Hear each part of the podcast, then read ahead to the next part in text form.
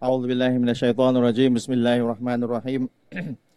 الحمد لله رب العالمين وبه نستعين ولا حول ولا قوة إلا بالله العلي العظيم أما بعد السلام عليكم ورحمة الله وبركاته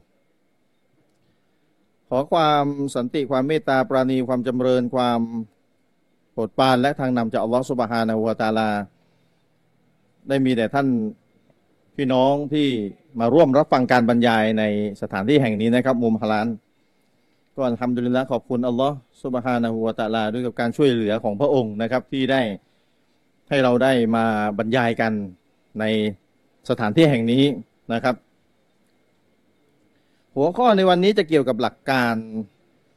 ศรัทธาเกี่ยวกับอัลลอฮฺสุบฮานะฮูวตะอาลาอย่างไร จึงจะมีประสิทธิภาพนะครับ จึงจะมีประสิทธิภาพ อัลฮัมดุลิลละพี่น้องผม ในฐานะที่ได้มีโอกาสสอนคนเข้ารับอิสลามอาจจะไม่ได้สอนโดยตรง แต่ว่าเป็นผู้ที่ช่วยวางแผนอยู่เบื้องหลัง อะไรในรายละเอียดหลาย ๆ อย่าง แล้วก็มีประสบการณ์มีประสบการณ์โดยตรงเลยกับการได้คุยกับคนที่รับอิสลามใหม่ เป็นมุสลิมใหม่นะครับ ก็จะบอกอะไรให้พี่น้องได้รู้สักหน่อยหนึ่งเพราะว่าตรงนี้มันเป็นข้อมูลที่ถ้าไม่ได้เก็บข้อมูลกัน ก็อาจจะไม่ได้รับรู้กัน นะครับ ผมเก็บข้อมูลมาคร่าวๆนะครับหนึ่งหนึ่งในคำถามที่ผมมักจะถามผู้ที่รับอิสลาม ผู้ที่มารับอิสลามหรือเป็นมุสลิมใหม่เนี่ยหนึ่งในคำถามที่ผมมักจะถามเขาก็คือว่าพี่น้องฟังให้ดีนะแล้วเดี๋ยวจะวิเคราะห์กันต่อได้ ในสังคมบ้านเราหนึ่งในคำถามที่ผมมักจะถามเขาก็คือว่า ก่อนที่จะเข้ามารับอิสลามเนี่ย ก่อนที่จะเข้ามารับอิสลามเนี่ย ได้เชื่อในสิ่งศักดิ์สิทธิ์ วัตถุบูชา วัตถุมงคล หรืออะไรก็ตามแต่ประมาณนี้หรือไม่ ก่อนที่จะเข้ามารับอิสลาม ได้เชื่อในสิ่งศักดิ์สิทธิ์ วัตถุบูชา วัตถุมงคลของขลังในรูปแบบหนึ่งรูปแบบใด อะไรประมาณนี้ก็ตามแต่ เชื่อ ในสิ่งเหล่านี้หรือไม่ และเชื่อว่ามันให้คุณให้โทษปกป้องคุ้มครองชีวิตได้ หรือไม่ฟังให้ดีนะ บ้านเราประเทศไทยนะ อันนี้อันนี้จากประสบการณ์ผมโดยตรงเลย พี่น้องรู้ไหมคำถามถามไปแล้วนะ ไม่ต่ำกว่าแปดสิบเปอร์เซ็นต์ฟังให้ดีนะ ไม่ต่ำกว่าแปดสิบเปอร์เซ็นต์ ตอบว่า ตอบว่าอะไร ตอบได้ไหม เชื่อ เชื่อฟังให้ดีนะ ไม่ต่ำกว่าแปดสิบเปอร์เซ็นตอบว่าเชื่อ ในสิ่งศักดิ์สิทธิ์ ส่วนใหญ่จะเป็นวัตถุ เป็นสิ่งของรูปปั้น ของขลังอะไรก็ตามแต่ประมาณเนี่ย จะชื่ออะไรก็ตามแต่ แล้วแต่จะตั้ง เชื่อว่าคุ้มครองชีวิตให้ชำให้ชีวิตดี ให้คุณให้โทษ ได้ ไม่ต่ำกว่า 80%ที่มารับอิสลามนะ ผมเก็บข้อมูลโดยคร่าวๆเท่าที่จะทำได้ ไม่ต่ำกว่า 80%เชื่อ อีกประมาณ 18%ไม่เชื่อเลย เอทิดเพียวๆ ฟังให้ดีนะ เอทิดที่เรากลัวกันอยู่เนี่ย เอทิสที่เรากลัวกันอยู่เนี่ย เพียวๆเลยเนี่ย ไม่เชื่อว่ามีชีวิตหลังความตาย ต่อต้านทุกศาสนาไม่เชื่อในอะไรที่เร้นลับศักดิ์สิทธิ์อะไร ที่เราโตโตกันอยู่เนี่ย แค่ประมาณสิบแปดเปอร์เซ็นต์นี่จากประสบการณ์โดยตรงนะไม่ต้องเอาใครแล้วผม แหล่งคือผมแล้วตอนนี้ แหล่งของสถิติตรงนี้คือผมตัวผมเองเลย ประมาณสิบแปดเปอร์เซ็นต์อีกไม่ต่ำกว่าแปดสิบเปอร์เซ็นต์ เชื่อในรูปแบบหนึ่งรูปแบบใดของสิ่งศักดิ์สิทธิ์วัตถุบูชาวัตถุมงคล เชื่อว่าให้คุณให้โทษคุ้มครองชีวิตได้ ทีนี้เวลารู้ข้อมูลตรงนี้แล้วนี่ยังไงต่อผมเก็บข้อมูลตรงนี้ ผมจะได้เอาไปทำงานดาวะต่อ เอาไปปรับการทำงานดาวะตาสนิกท่านนบีมุฮัมมัดสุลลัลฮุอะลัยฮิวะสัลลัมถูกอัลลอฮ์ส่งมา สอนศาสนา อันนี้อบูดุลลอฮ์สอนเรียกร้องคนให้มาสักเคารพสักการะแต่เพียงผู้เดียว สักเคารพสักการะอัลลอฮ์แต่เพียงผู้เดียววัจตานิบุตตอกูดและออกห่างจากตอกูดสิ่งถูกกราบไหว้บูชาทั้งหลายนอกเหนือจากอัลลอฮ์ให้ออกห่างจากสิ่งเหล่านั้นอัลลอฮ์ได้กล่าวว่าในกุรอานคุณน้องฟังให้ดีนะ อัลลอฮ์ได้กล่าวไว้ในกุราน กล่าวกับท่านนบีมูฮัมมัดว่าถ้าท่านนบีมูฮัมมัดเนี่ย ไปถามพวกมุชริก มักกะ คนที่ท่านนบีถูกส่งไปสอนศาสนาเนี่ยولئن سألتهم من خلق السماوات والأرض ولئن سألتهم และถ้าหากเจ้ามูฮัมมัดไปถามพวกเขา ว่าใครเป็นผู้สร้างชั้นฟ้าและแผ่นดิน ليقولن الله พวกเขาจะตอบว่าอัลลอฮ์ไม่ดีนะ มุชริกที่มักกะที่นบีถูกส่งไปสอน และอัลลอฮ์บอกกับท่านนบีว่า ถ้าเจ้าไปถามคนเหล่านี้ว่าใครสร้างชั้นฟ้าและแผ่นดิน พวกเขาจะตอบว่าอัลลอฮ์อะผม ดัดนิดหนึ่งแปลงนิดหนึ่งคนในบ้านเราอะ ที่ไม่ใช่มุสลิมอะส่วนใหญ่ที่เป็น คนนับถือศาสนาพุทธ จะพุทธแบบไหนก็ตามแต่ ถ้าเราไปถามเขาเขาเขาว่าใครเป็นผู้สร้างชั้นฟ้าและแผ่นดินเขาจะตอบว่าอะไรเขาจะตอบว่าอะไรเขาจะตอบเหมือนมุชริกมักกะที่นบีถูกส่งไปสอนไหมและยากูลุนอัลลอฮ์อัลลอฮ์เขาจะตอบแบบนี้ไหมอ้าวแล้วเขาจะตอบว่าอะไรบ้านเราอะใครสร้างชั้นฟ้าและแผ่นดินอะ เอาไปทำสำรวจกันเราคิดว่าเราคาดหวังว่าคำตอบที่จะได้รับคืออะไร อ่า นี่ผมโพสต์หน้าเฟซไปสองโพสต์สามโพสต์อยู่ ธรรมชาติสร้าง ธรรมชาตินะ อาจจะเป็นกลุ่มหนึ่งธรรมชาติ อีกกลุ่มหนึ่งอาจจะตอบว่ามันด้วยความบังเอิญแสดงว่ามีสองกลุ่มเลยนะงานไม่งานไม่ไม่ได้ง่าย แล้วบ้านเราเนี่ยงานไม่ง่ายแล้ว ท่านนาบีเนี่ย ถูกส่งมาสอนคนที่ยืนยันอยู่แล้วว่าใครเป็นเจ้าสูงสุดลายากูลุนอัลลอฮ์ใครสร้างชั้นฟ้าและแผ่นดิน เขาจะตอบว่าอัลลอฮ์โอ้โห จบแล้วงานนี้ รูบูบียะผ่าน ไอ้บ้านเราเนี่ย มันเรียบร้อย ต้องต้องแก้กันตั้งแต่รูบูบียะงานเยอะ เห็นป่ะพี่น้องเนี่ยผมผม ผมทำแบบสำรวจมาเนี่ยนะ เชื่อในสิ่งศักดิ์สิทธิ์เชื่อในวัตถุมงคล เชื่อแบบรูบูบิยาเลยอะเข้าใจปะเชื่อว่าวัตถุเนี่ย ตัวมันเองเนี่ย เป็นไง ให้คุณ ให้โทษ ให้โชค ให้ลาบ ปกป้องคุ้มครอง ให้พ้นจากสิ่งไม่ดีได้ ตัวมันเอง ตัววัตถุเอง แต่วัตถุอะไรก็ตามแต่ ไม่อยากจะพูด คิดดูนะ บ้านเรานี้ถ้างานดาวานี่จะยาก ยากไปอีกอีกแบบหนึ่งเลยนะเนื่องด้วยเหตุนี้ไงดรสกินนายจึงบอกว่า โอ้โห ถ้าเอทิดจริง ๆ เนี่ยนะ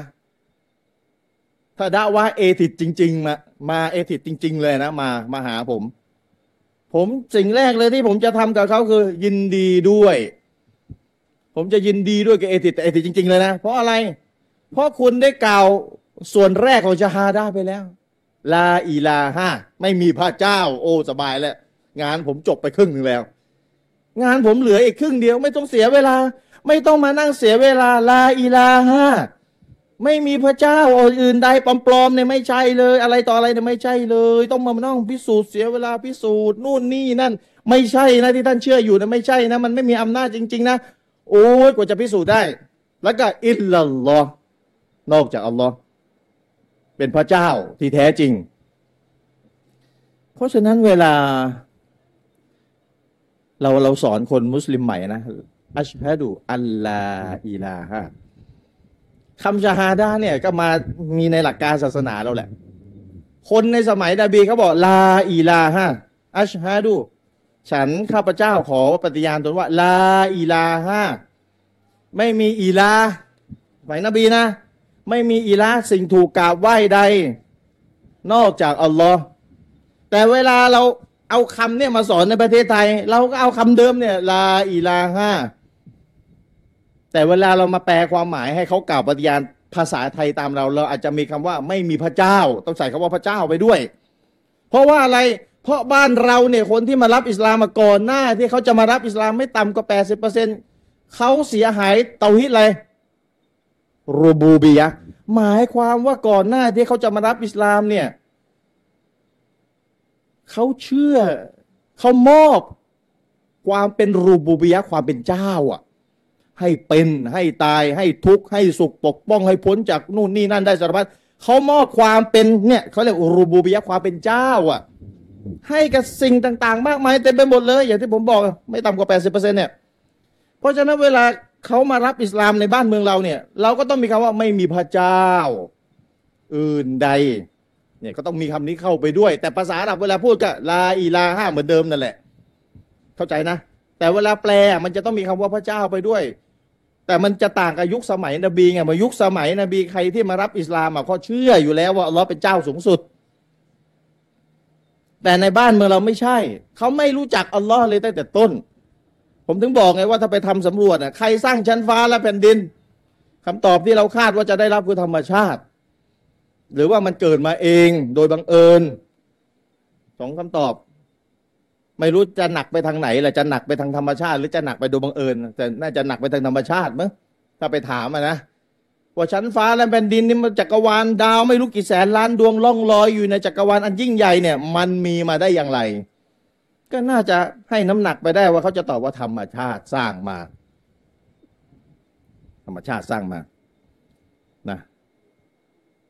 ธรรมชาติสร้างมา โดยเขาพูดว่าธรรมชาติสร้างมาเนี่ย โดยที่ตัวเขาเองอาจจะไม่รู้ตัวเองเลยว่า คือเขาเขาก๊อปปี้กันมาเขาก๊อปคำพูดกันมาเขาเขาเขาตามกันมา ได้ยินคำว่าธรรมชาติสร้างธรรมชาติอ้าวรุ่นลูกรุ่นหลานก็ก๊อปปี้กันมา พูดตามกันมาธรรมชาติสร้าง ธรรมชาติสร้าง ธรรมชาติสร้างนะโดยที่ไม่ได้คิดว่าธรรมชาติที่ว่านี่คืออะไร คืออะไร ผมก็เลยยกตัวอย่างง่ายๆตลกตลกนิดนึงนะสมมุติว่ามันมีกาแฟอยู่แก้วหนึงวางอยู่ ในห้องห้องหนึ่ง ที่ไม่มีใครอยู่เลย ไม่มีใครเข้าไปแล้วไม่มีใคร แต่มันมีกาแฟอยู่แก้วหนึ่งควันขึ้นเลย ร้อนเลยเพิ่งชง แล้วมันมันก็มีแมวอยู่ตัวหนึ่งอยู่ตรงนั้นแมว เดินไปเดินมา แล้วผมก็ตั้งคำถามว่าเฮ้ยใครชงกาแฟแก้วนี้ แล้วถ้ามันมีใครมาบอกว่าคงจะเป็นแมวมั้งที่ชงกาแฟ เราจะว่ายังไง แมวมันอยู่ใกล้กาแฟมันไปมันคงชงกาแฟไว้แหละเราจะว่าไง ถ้าผมบอกแบบนี้ แน่นอนไปถามใครก็ได้เขาจะว่าบ้าหรือเปล่าไร้สาระตัวอย่างมันชัด เราจะถามกลับไร้สาระได้ไงแมวมีชีวิตทำไมจะชงกาแฟไม่ได้ แมวมันมีชีวิตนะมันไม่ได้มันไม่ได้เป็นแมวตายมันเดินอยู่มันมีชีวิตทำไมมันจะชงกาแฟไม่ได้ ไปถามใครเขาจะตอบถูก เฮ้ยแมวนะก็แมวดิมีชีวิตแล้วทำไมมันชงกาแฟไม่ได้มันจะชงได้ไง มันไม่มีความรู้มันเป็นสัตว์ มันมีชีวิตก็ไม่ใช่ประเด็นมีไม่พอ มีชีวิตแต่ยังไม่พอที่จะชงกาแฟได้ มันจะต้องมีอะไรด้วย ความรู้อ่าความรู้ มีชีวิตไม่พอต้องมีความรู้นี่เวลาตอบ เวลาตอบตัวอย่างแมวนี่ตอบถูกนะ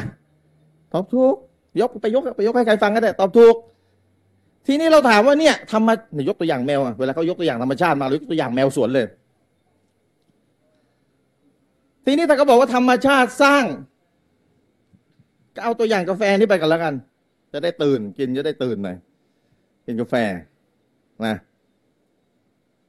เวลายกตัวอย่างกาแฟนี่ไปตื่นเลย เออ อะไรวะธรรมชาติคืออะไรวะธรรมชาติสร้างจักรวาล อะไรธรรมชาติ มีชีวิตหรือเปล่า เวลา เวลาเหมือนเหมือนถูกปลุกอะคือพูดก๊อปปี้ตามกันมา พูดตามกันมาตามกันมาธรรมชาติ ธรรมชาติ ธรรมชาติใจตอนนี้มันฉลาด มันเสกสรรปั้นแต่งคำศัพท์คำหนึ่งให้มนุษย์ไปเกาะ ให้มนุษย์ไปเกาะ เกาะอยู่กับคำนั้น เพื่อจะได้ลืมเลือน สิ่งที่แท้จริง คืออัลลอฮฺสุบฮานุตะลาพระเจ้าที่แท้จริง มันเสกสรรปั้นแต่งคำพูดหนึ่ง แล้วมันก็วาไซยานาละหูมุชชัยตอน และมันก็ทำให้คำนั้นอะ ดูดี ดูดีพูดแล้วดูดีเสกสรรให้ไม่ให้พอให้ไปเกาะไม่พอนะทำให้รู้สึกดีกับคำนั้นด้วย ทั้งทั้งที่คำนั้นเป็นเท็จเนี่ยเพราะฉะนั้นคำศัพท์อะไรก็ตามแต่ที่ถูกผลิตขึ้นมา อย่าไปหลง ตั้งสติสแกนให้ดีก่อน นะครับ อย่าไปหลงคำความสวยงามดูดีนู่นนี่นั่น ตั้งสติให้ดีนะครับ ใช้ตรรกกะใช้เหตุผลในการตรวจสอบใช้หลักการในการตรวจสอบ เพราะฉะนั้น ธรรมชาติที่ว่านี่คืออะไร มีชีวิตไหม ถ้าไม่มีชีวิตเลิกพูดตั้งแต่ต้น ขนาดแมวเป็นๆที่ยังไม่เชื่อว่าชงกาแฟได้เลย เพราะไม่มีความรู้ไม่มีความสามารถและนับภาษาอะไร จักรวาลที่ยิ่งใหญ่ ดาวไม่รู้กี่แสนล้านดวงเมื่อเทียบกับกาแฟแก้วเดียวจะเทียบกันได้ไง กาแฟแก้วเดียวนี่แค่นิดนิดเดียวกาแฟน้ำตาล น้ำร้อนแค่นั้นสามส่วนเองแก้วเอามา คนคนคนส่วนประกอบแค่เล็กน้อยแล้วเทียบกับจักรวาล ดาวไม่รู้กี่แสนแล้วมันจะเทียบกันได้ยังไง มันเทียบกันไม่ได้เลยแม้แต่น้อย สติปัญญาไปไหนหมดแล้ว แล้วพูดไปได้ไงว่าธรรมชาติสร้าง แล้วก็ไม่รู้ว่าธรรมชาติที่ว่านี่คืออะไร หลอกตัวเองหรือเปล่า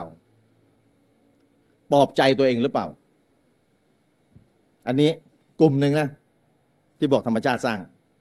แล้วก็น่าจะเป็นส่วนใหญ่นะคิดว่าอย่างนั้นนะในบ้านเมืองเรานะในบ้านเมืองเราไอ้ส่วนที่บอกว่าบังเอิญ อันนี้ก็ต้องไปว่าทางคณิตศาสตร์ theory of probability ทฤษฎีความน่าจะเป็น ซึ่งไม่มีความเป็นไปได้แน่นอนอยู่แล้ว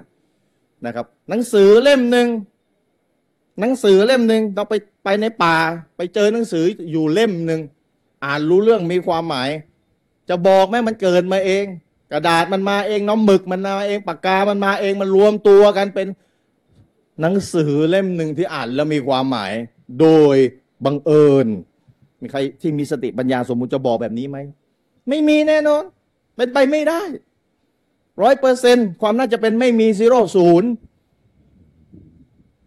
แล้วนับภาษาอะไรกับ DNA มนุษย์ที่ผมโพสต์ไม่รู้กี่รอบแล้วหน้าเฟซผม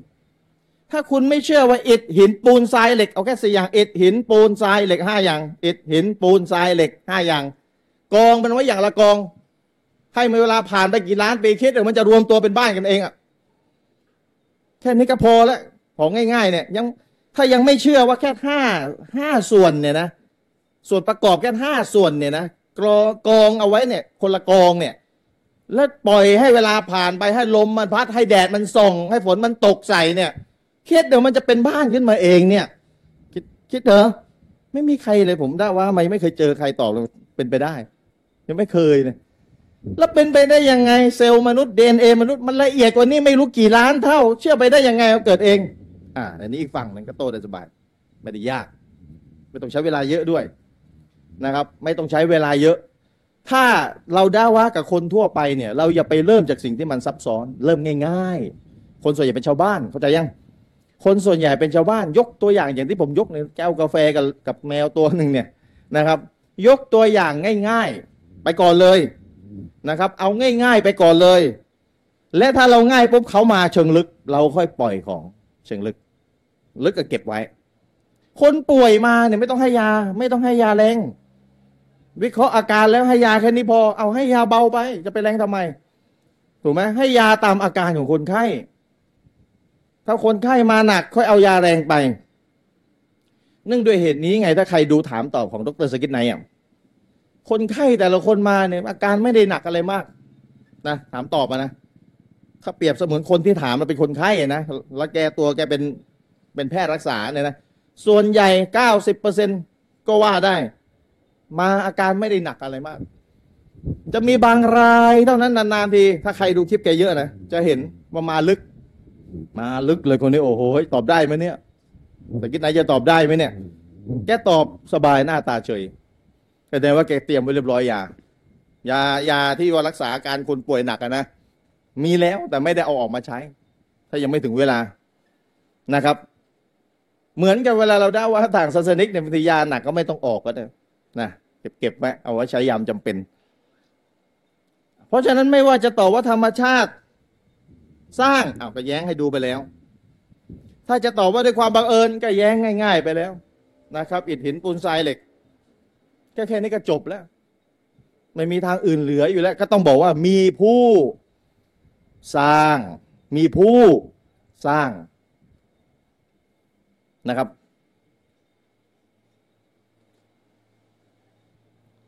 เพราะฉะนั้นความแตกต่างระหว่างสมัยเราในการด่าว่าต่างศาสนิกกับสมัยนบีต่างกันนะ จุดหนึ่งที่ชัดๆเลย สมัยนบีถ้าไปถาม พวกเขาใครสร้างชั้นฟ้าและแผ่นดิน พวกเขาจะตอบได้ว่าอัลลอฮ์เป็นผู้สร้าง สมัยเราลองไปถามก็จะได้ธรรมชาติกับบังเอิญอัลลอฮ์ไม่มีเลย เห็นไหมล่ะอัลลอฮ์ไม่มีเลย เพราะฉะนั้นกุรอานที่ถูกประทานมาให้ท่านนบีมูฮัมมัดสุลตัลลัมเนี่ย วางอยู่บนฐานที่ว่าคนเหล่านั้นเชื่อว่าอัลลอฮ์เป็นเจ้าอยู่แล้ว แต่ก็ไม่ได้หมายความว่าจะเอามาใช้แย้ง โต้แย้ง คนที่ไม่เชื่อในอัลลอฮ์แต่แต่ต้นไม่ได้มีก็มีเอามาโต้ได้เอามาแย้งได้นะครับ ทีนี้ผมบอกพี่น้องไปในตอนต้นว่าจากที่ผมทำสำรวจมา ไม่ต่ำกว่า 80%เเชื่อในสิ่งศักดิ์สิทธิ์วัตถุบูชาในรูปแบบหนึ่งรูปแบบใด คำถามมันมีอยู่ว่า ซึ่งเนี่ยมันตรง มันตรงกับที่อัลลอฮ์กล่าวไว้ในกุรอานนะครับ ในสุรอิบรอฮีมสุรที่สิบสี่อายะที่สามสิบหกนะครับรับมันเป็นคำขอดุอาของนบีอิบรอฮีมนะรับบีอินนาฮุนนะอัฟลันนะกะซีรอมินันนัสโอ้พระเจ้าของฉัน นบีอิบรอฮีมนะพูดกับอัลลอฮ์โอ้พระเจ้าของฉัน พวกเจาเวต เหล่านี้เนี่ย มันทำให้มนุษย์ส่วนใหญ่หลงทางกะซีรอมมนุษย์ส่วนมากหลงทาง มันทำให้มนุษย์ส่วนมากหลงทาง นบีอิบรอฮีมพูดกับอัลลอฮ์โอ้อัลลอฮ์เจาเวตวัตถุบูชาอะไรต่ออะไรเหล่านี้เนี่ยทำให้มนุษย์ส่วนมากหลงผิดหลงทาง อุลมาอธิบายว่า เจ้าเวทมันไม่มีชีวิตนะ เจ้าเวทมันไม่มีชีวิต มันเป็นวัตถุอิฐหินปูนทราย อะไรก็ว่าไป แล้วมันจะทำให้หลงทางได้ยังไง มันพูดก็ไม่ได้ มันก็ไม่ได้ยินในสิ่งที่ใครขอมันด้วย แล้วมันจะแล้วแต่แต่นบีอิบรอฮีมพูดว่ามันทำให้ อับลันนะกะซีรอมินันนัสทำให้มนุษย์จำนวนมากเลยหลงผิด อุลามาก็พูดว่า พูดระการ นบีอิบรอฮิมเนี่ยรู้ ว่าเจเวตเหล่านี้รู้เป็นอย่างดีอยู่แล้วล่ะเจเวตเหล่านี้ไม่มีชีวิต แต่เนื่องจากว่ามันเป็นเหตุให้คนหลงผิดเป็นจำนวนมาก เลยใช้สำนวนราวกับว่ามันมีชีวิต ราวกับราวกับว่ามันมีชีวิต เป็นการเปรียบเปยเลย ราวกับว่ามันมีชีวิตเลย ทีเดียว เนี่ย มันทำให้คนจำนวนมากหลงผิดเลยไงทีนี้ถ้าเราตั้งคำถาม เพราะมันเกี่ยวกับ ด้าวาบ้านเราโดยตรงเลยนะจะดึงยังไงให้เขาหลุดจากสิ่งบูชาอะไรต่ออะไรเหล่านี้ คนส่วนใหญ่นะแปดสิบเปอร์เซ็นเนี่ยคิดดูกันแล้วกันเราทำงานด้าวาในประเทศไทยเนี่ย ตกลงนี่เราต้องเราจะต้องแย้งคนกลุ่มไหนอะไรยังไงเนี่ย เนี่ยที่เราโตเอทงเอทิดกันเนี่ย ตกลงเอทิดที่ว่าเนี่ยยังไง ถูกไหมอ่าเพราะนี่ที่ผมทำสำรวจมานี่ผมผมตั้งคำถามด้วยตัวผมเองแล้วถามรายตัวที่ผมจะทำได้ แล้วก็ ตีเป็นเปอร์เซ็นต์ออกมานี่แปดสิบไม่ต่ำกว่าแปดสิบเปอร์เซ็นยึดในวัตถุ ไม่ใช่เขาไม่ได้เป็นเอทิดเพียวๆเอทิดเพียวๆแค่สิบแปดเปอร์เซ็นเนี่ยเขาฟังให้ดีนะ เวลาเราบอกว่าเราเชื่อในพระเจ้า คนที่กราบไหว้วัตถุบูชาอะไรเหล่านี้เยาะเย้ยเรานะเยาะเย้ยว่าเราเนี่ย สร้างภาพลบให้เราที่เชื่อในพระเจ้า สร้างภาพลบๆให้เรากับฝ่ายที่เราเชื่อในพระเจ้า เยาะเย้ยเราใช้คำพูดที่เหน็บแนมเราสำหรับพูดเราบอกบอกเราเชื่อในพระเจ้าเขาก็จะมีคำพูดอะไรต่ออะไรที่เหน็บแนมนู่นนี่นั่นสารพัดกับฝั่งที่เชื่อในพระเจ้า และสิ่งหนึ่งที่เขาเหน็บแนมเราก็คือ คุณจินตนาการพระเจ้าไปเอง คุณจินตนาการพระเจ้า เองและก็เชื่อในสิ่งที่คุณจินตนาการ จินตนาการขึ้นมาเอง แล้วก็ไปเชื่อในสิ่งที่ตัวเองจินตนาการ อันนี้เป็นคำที่เขาเยาะเย้ยเราเขาเยาะเย้ยเราว่าเราเชื่อในพระเจ้าฟังให้ดีนะพระเจ้า แต่ในขนาดเดียวกันตัวพวกเขาเนี่เชื่อ ในสิ่งหนึ่งสิ่งใดที่เป็นวัตถุ ให้คุณให้โทษ ให้โชค ให้ลาภให้ป่วยคุ้มครองได้ ตกลงเนี่ยไม่เรียกว่าพระเจ้าเหรอ ที่เชื่ออยู่ไม่เรียกว่าพระเจ้าเหรอ ปัญหามันอยู่ตรงไหนรู้ป่ะ ปัญหามันอยู่ตรงนี้ จุดเดียวจุดจุดตรงนี้แหละ เวลาเราบอกเราเชื่อในพระเจ้าอะ คนเหล่าเนี้ยที่เชื่อในวัตถุที่ให้โชคให้ลาภให้ให้ทุกข์ให้สุข คุ้มครองได้เนี่ยแต่ก็เชื่อเนี่ยนะ เราถามว่าคุณเชื่อในพระเจ้าไหมเขาบอกไม่เชื่อ แล้วแล้วที่ที่ที่เชื่ออยู่เนี่ยเขาเรียกว่าอะไร ปัญหามันอยู่ตรงที่ว่าเราเวลาเราบอกว่าเราเชื่อในพระเจ้า แล้วเขาบอกเขาไม่เชื่อ สิ่งที่อยู่ในความรู้สึกนึกคิดของเขาคืออะไรรู้ป่ะไม่เชื่อว่าจักรวาลโลก จักรวาลโลกอะไรต่ออะไร ดาวอะไรต่างๆอะมีผู้สร้างปัญหาอยู่ตรงนี้แค่จุดตรงนี้เพราะฉะนั้นเขาบอกเขาไม่เชื่อในพระเจ้า ในแง่ที่ว่าไม่เชื่อว่ามีผู้สร้างโลก ไม่เชื่อว่ามีผู้สร้างจักรวาล ดาวทั้งหลายไม่รู้กี่แสนล้านดวงจักรวาลอันกว้างใหญ่ไพศาลเนี่ย ไม่เชื่อว่ามีผู้สร้างเนี่ยแหละเลยไม่เชื่อในพระเจ้า แต่ลักษณะอื่นของพระเจ้าเนี่ยให้ทุกข์ให้สุข ให้เป็นให้ตายให้โชคให้ลาบเนี่ยลักษณะอื่นของพระเจ้าเนี่ยเหมาเกี้ยง ในสิ่งที่พวกเขากราบไหว้บูชากันอยู่ เพราะฉะนั้นนิยามพระเจ้ากันใหม่ เอาเข้าจริงๆเนี่ยตัวพวกท่านเนี่ยเชื่อในพระเจ้านะครับ อย่าปฏิเสธเลยครับ แต่ตัวพวกท่านเนี่ยนิยามพระเจ้าผิด นิยามพระเจ้าไปคนละแบบครึ่งครึ่งๆกลางกลางๆ ในในความจริงพวกเจ้าพวกท่านเนี่ย ให้ความเป็นเจ้าต่อสิ่งที่พวกท่านกราบไหว้บูชาอยู่เต็มเต็มเลย เต็มเต็มเลย เพียงแต่ว่าในแง่ที่ในแง่การสร้างจักรวาลสร้างโลก ท่านตัดออกไปเท่านั้น ท่านตัดออกไปเท่านั้น เพราะว่าสิ่งที่ท่านกราบไหว้อยู่ อาจจะยังไม่ใหญ่พอที่จะสร้างโลกได้ อาจจะยังไม่ยิ่งใหญ่พอแล้วแล้วก็สิ่งที่กราบไหว้บูชาเหล่านั้น ไม่เคยอ้างด้วยว่าข้าคือผู้สร้างโลกข้าคือผู้สร้างจักรวาล ไม่เคยอ้าง เขาเนี่ยนะ ว่าเราใช้คำศัพท์ลบๆ โยนใส่เรา เพราะเราเชื่อในพระเจ้า แต่หารู้ไหมพวกเขานี่ก็เชื่อในวัตถุบูชาของเขา ว่าเป็นพระเจ้า ในแง่มุมไหน ในแง่มุมที่ให้โชคให้ลาภให้ทุกข์ให้สุขคุ้มครองชีวิต ปกป้องชีวิต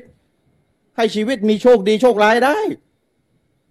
นี่แหละเต็มเต็มๆเลยในแง่เนี่ยท่านเชื่อแล้วนั่นคือนิยามพระเจ้าแล้วในแง่หนึ่งในแง่ในพระเจ้าแน่นอนเลย ท่านไม่เรียกว่าพระเจ้าแต่ท่านตัวท่านเนี่ยเชื่อในสิ่งนั้นว่าเป็นพระเจ้าไปเรียบร้อยแล้ว เพียงแต่สิ่งที่ท่านกราบไหว้บูชาเนี่ยยังไม่ยิ่งใหญ่พอที่จะสร้างจักรวาลได้ ยอมรับไหมล่ะ เพราะท่านไม่เคยอ้างว่าผมสร้างจักรวาลสร้างโลก หรือสร้างชีวิตมนุษย์ เพ ราะฉะนั้นเมื่อเป็นแบบนี้ จุดต่างเขาบอกว่าเราจินตนาการพระเจ้าขึ้นมาเอง จริงๆ ถ้าใครตาม Facebook ผมก็แย้งไว้เป็นระยะระยะเนี่ยข้ออ้างเราอะไรเงี้ยข้ออ้างอะไรประมาณเนี้ยผมจะแย้งแย้งไว้บางสั้นๆ ง่าย ๆเขาบอกเราจินตนาการพระเจ้าขึ้นมา แล้วบอกว่าพวกท่านต่างหากที่จินตนาการอะไรต่ออะไรมาเอง เสกสรรปั้นแต่งอะไรกันมาเองแล้วก็ไปตั้งชื่อให้มัน ชื่อต่างๆ นานาไปตั้งชื่อให้มัน แล้วก็ไปสร้างสตอรี่เรื่องราวต่างๆ ให้มันให้มันดูขลังนะ ให้มันดูขลัง สายรายงาน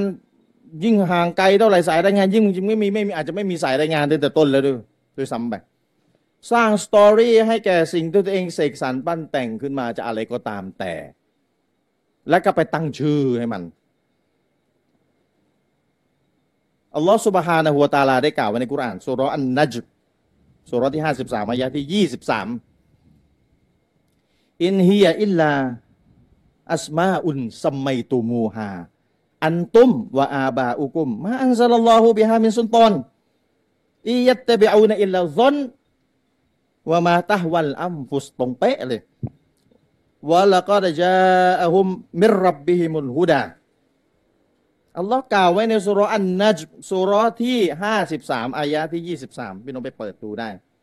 ตรงกับที่อัลลอฮ์กล่าวไว้นะเหล่านี้เหล่านี้ไม่ใช่อื่นใดเลยนอกจากเป็นชื่อที่พวกเจ้า และบรรพบุรุษของเจ้าเนี่ย ตั้งมันขึ้นมาเอง เรียกมันชื่อต่าง ๆ นานา เจ้าและบรรพบุรุษของเจ้าเนี่ยตั้งชื่อลาดมานาตอุซาอะไรต่ออะไร และอื่น ๆ อีกมากมายในโลกนี้ที่จะแล้วแต่ใครจะตั้งชื่อเสกสรรปั้นแต่งชื่อ ตั้งชื่อไป มาอันซาลลอฮุบิฮามินซุลตอนอัลลอฮ์ไม่ได้ประทานโดยที่อัลลอฮ์ไม่ได้ประทานหลักฐาน อันใดลงมาเกี่ยวกับเรื่องนั้นเลย หมายความว่า นบีพูดกับชาวมักกะใช่ไหม และชาวมักกะเนี่ยเขาก็เชื่อว่าอัลลอฮ์เป็นเจ้าใหญ่สุดอยู่แล้วถูกไหมอัลลอฮ์ก็แย้งพวกนี้ไปว่าเนี่ย ที่ตั้งตั้งชื่ออะไรให้เทวรูปอะไรต่ออะไรเนี่ย ตั้งกันเอง ปั้นมาเองแล้วก็ตั้งกันเอง ตามบรรพบุรุษอัลลอฮ์ไม่ได้ประทานหลักฐานมาเลยว่าให้ตั้งอะไรกันแบบนั้นอัลลอฮ์ไม่ได้ประทานหลักฐานอะไรมือมาเลยให้ตั้งกันแบบนั้น เราอายะเนี่ยได้ได้อ้างถึงอัลลอฮ์ให้กับพวกเขาฟังเพราะเขาเชื่อในอัลลอฮ์อยู่แล้วไงอันนี้จุดสำคัญ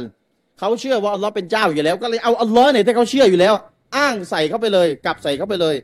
ว่าอัลลอฮ์ที่พวกท่านเชื่อว่าเป็นเจ้าสูงสุดเนี่ยไม่ได้ประทานหลักฐานอะไรมาเลยให้พวกท่านไปตั้งชื่ออะไรกัน แบบนี้ ท่านคิดเองเออเอง เพราะว่าถัดมาอัลลอฮ์กล่าวว่าไง พวกเขาไม่ได้ปฏิบัติตามสิ่งใดนอกจากการคาดคะเนคิดเองเออเอง และสิ่งที่อารมณ์ปรารถนาเห็นไหม คิดเองเออเองอารมณ์อยากจะเป็นแบบไหนก็ตั้งชื่อกันไปแบบนั้น ก็ตั้งชื่อกันไปเป็นแบบนั้น ตั้งชื่อกันไปเป็นแบบนั้น อารมณ์ปรารถนาเอกคิดเองเออเองประกอบกับอารมณ์ชอบด้วย ก็ตั้งชื่อโดยที่อัลลอฮ์ไม่ได้ประทานหลักฐานมาให้อะไรทำอะไร ตั้งชื่ออะไรแบบนั้นเลย หมายความว่าตั้งชื่อให้กับวัตถุต่าง ๆ ที่นี้ปัญหามันมีอยู่ตรงนี้อีก สังคมบ้านเรานะที่อื่นก็เป็นน่าจะเป็น คนที่กราบไหว้วัตถุบูชานะมุสลิมใหม่ที่ผมถามมาเนี่ย จะมีลักษณะแทบจะตรงกันเป็นร้อยเปอร์เซ็นเลยแปดสิบกว่าเปอร์เซ็นต์เนี่ยนะฝั่งที่บอกว่าก่อนจะมารับอิสลาม เชื่อในสิ่งศักดิ์สิทธิ์อะไรต่ออะไรวัตถุบูชาอะไรประมาณเนี้ยจะมีสิ่งหนึ่งที่ตรงกันแทบจะร้อยเปอร์เซ็นต์เลยเลยก็คือว่า ไม่ได้เชื่อแบบหนักแน่น ไม่ได้เชื่ออะไรแบบหนักแน่นกลวง กลวงเชื่อเชื่อบ้าง เออเผื่อๆไว้ก็ดี อะไรประมาณเนี้ยจะจะอยู่ในอารมณ์แบบนี้เผื่อๆไว้ เออ เผื่อได้ไว้ดีกว่าไม่ทำอะไรเลย อ่า อะไรประมาณนี้ ดีกว่าไม่ทำอะไรเลยอ่าคนเรามีอย่างนี้นะใช่ มันจะมีอารมณ์เผื่อๆอ่าเผื่อๆดีดีกว่าไม่ทำอะไรเลย ไม่เสียหายอะไรชัยตอนเสกสรรปั้นแต่งคำมาให้เกาะใช่ไหมไม่เสียหายอะไร ก็ไม่รู้จักอัลลอฮ์ไงเลยคิดว่าไม่เสียหายถูกไหมเผื่อๆเอาไว้ ได้ก็ดี ไม่ได้ก็แล้วไป เนี่ยจะมีอารมณ์แบบนี้ เนี่ย อารมณ์อะไรประมาณแบบเนี้ยเนี่ยแหละแปดสิบเปอร์เซ็นต์อยู่ในอารมณ์แบบนี้หมดเลย ไม่มีใครเลยนะถ้าคนหนึ่งที่มารับอะไรที่ผมถามเนี่ยหนักแน่นมากเชิงประจักษ์แต่แต่สุดท้ายผมก็รู้ว่าอิสลามประจักษ์กว่า อะไรประมาณนี้อารมณ์แบบนี้ไม่มี มีแต่กลวงๆอะไรอารมณ์เผื่อๆอะไรเงี้ย ทำไว้บ้างก็ดีอะไรประมาณเนี้ยจะอยู่ในอารมณ์แบบเนี้ยแทบจะทั้งหมดเลยในฝั่งแปดสิบกว่าเปอร์เซ็นต์ที่ในคำถามไม่อยู่ว่า แล้วทำไมเขาถึงเชื่อในสิ่งที่ไม่มีชีวิต แล้วทำไมเขาจึงเชื่อเขาถึงยังเชื่อ เขาถึงยังกราบไหว้อยู่ทุกวัน ตลอดเวลาไอ้คำว่าตลอดเวลาคือต่อเนื่องไม่ไม่ละเลิกจากสิ่งเหล่านั้น ทำไมเขายังยังเชื่ออย่างนั้นกันอยู่ ฟังให้ดีนะครับ มีมุสลิมใหม่คนหนึ่งค่อนข้างใกล้ชิดกับผมเพราะอยู่ใกล้กับผมด่าว่าพี่ชายเขาใช้ตอกกะใช้หลักฐานวิทยาศาสตร์ในกุรอานนู่นนี่นั่น คุยกันจนกระทั่งไม่รู้จะคุยยังไงแล้ว ให้ตัวเองมารับอิสลามแล้ว แต่มีพี่ชายยังไม่ได้รับอิสลาม พี่ชายสุดท้ายก็ชัดเจนดื้อ แต่แปลกประหลาดอย่างที่สุด แปลกประหลาดอย่างที่สุด วันหนึ่งเขาเห็นพี่ชายเขาเอาตุ๊กตุนจระเข้ใส่ในแก้ว นั่งเล่าให้ผมฟัง ผมมีคนอื่นนั่งอยู่นั่งขำกันท้องแข็ง วันหนึ่ง คนคนเนี้ยที่รับอิสลามแล้ว น้องชายอะ เห็นพี่ชายตัวเองเอาตุ๊กตุนเข้าใจตุ๊กตุนปะ จระเข้นะใส่ในแก้ว แล้วเอาน้ำใส่ ไอ้น้องชายก็ถามทำอะไร ไอ้นี่ก็บอกว่า มันมีคนแนะนำมาอ่าซักซิดอัลลอฮฺซักซิดเนี่ยดูสิ มึงขอโทษนะ มึงเอาน้ำใส่แก้วเนี่ยแต่พวกนี้มึงดูน้ำลดเลยแหละอ้าวอ้าวแล้วมีอยู่วันหนึ่งอะไรต่ออะไร ไอ้ตุ๊กตุนไม่รู้ตามันเป็นสีแดงยังไงก็ไม่รู้ไม่รู้นะเขาเล่าอะนะไม่ได้เป็นสีแดงด้วยกับอะไรหรอกอาจจะมโนไปเอง ดูสิ ท่านโกรธแล้วเนี่ยท่านตาแดงแล้วบอกว่ามันเนี่ยเล่าจะเล่าจังหวะนี่ขำกันทั้งกลุ่มเลย ผมยกตัวอย่างตุ๊กตุนจระเข้มันเนี่ยเพราะมันมันคงไม่มีใครไหวนะบ้านนี้เมืองนี้นะผมไม่อยากจะยกชื่ออย่างอื่นนะเดี๋ยวเป็นประเด็น ผมบอกอะไรกันนี่พิสูจน์พระเจ้าเป็นชั่วโมง ไม่รู้กี่ชั่วโมง ดื้อไม่เชื่อไอ้ตุ๊กตุนจระเข้นี่อะไรเชื่อเฉย เฉยเลยทำไมเป็นแบบนี้ ไปเชื่อได้ยังไงเขาบอกมีเพื่อนแนะนำมันมา เพื่อนแนะนำมันมา ดูสิของที่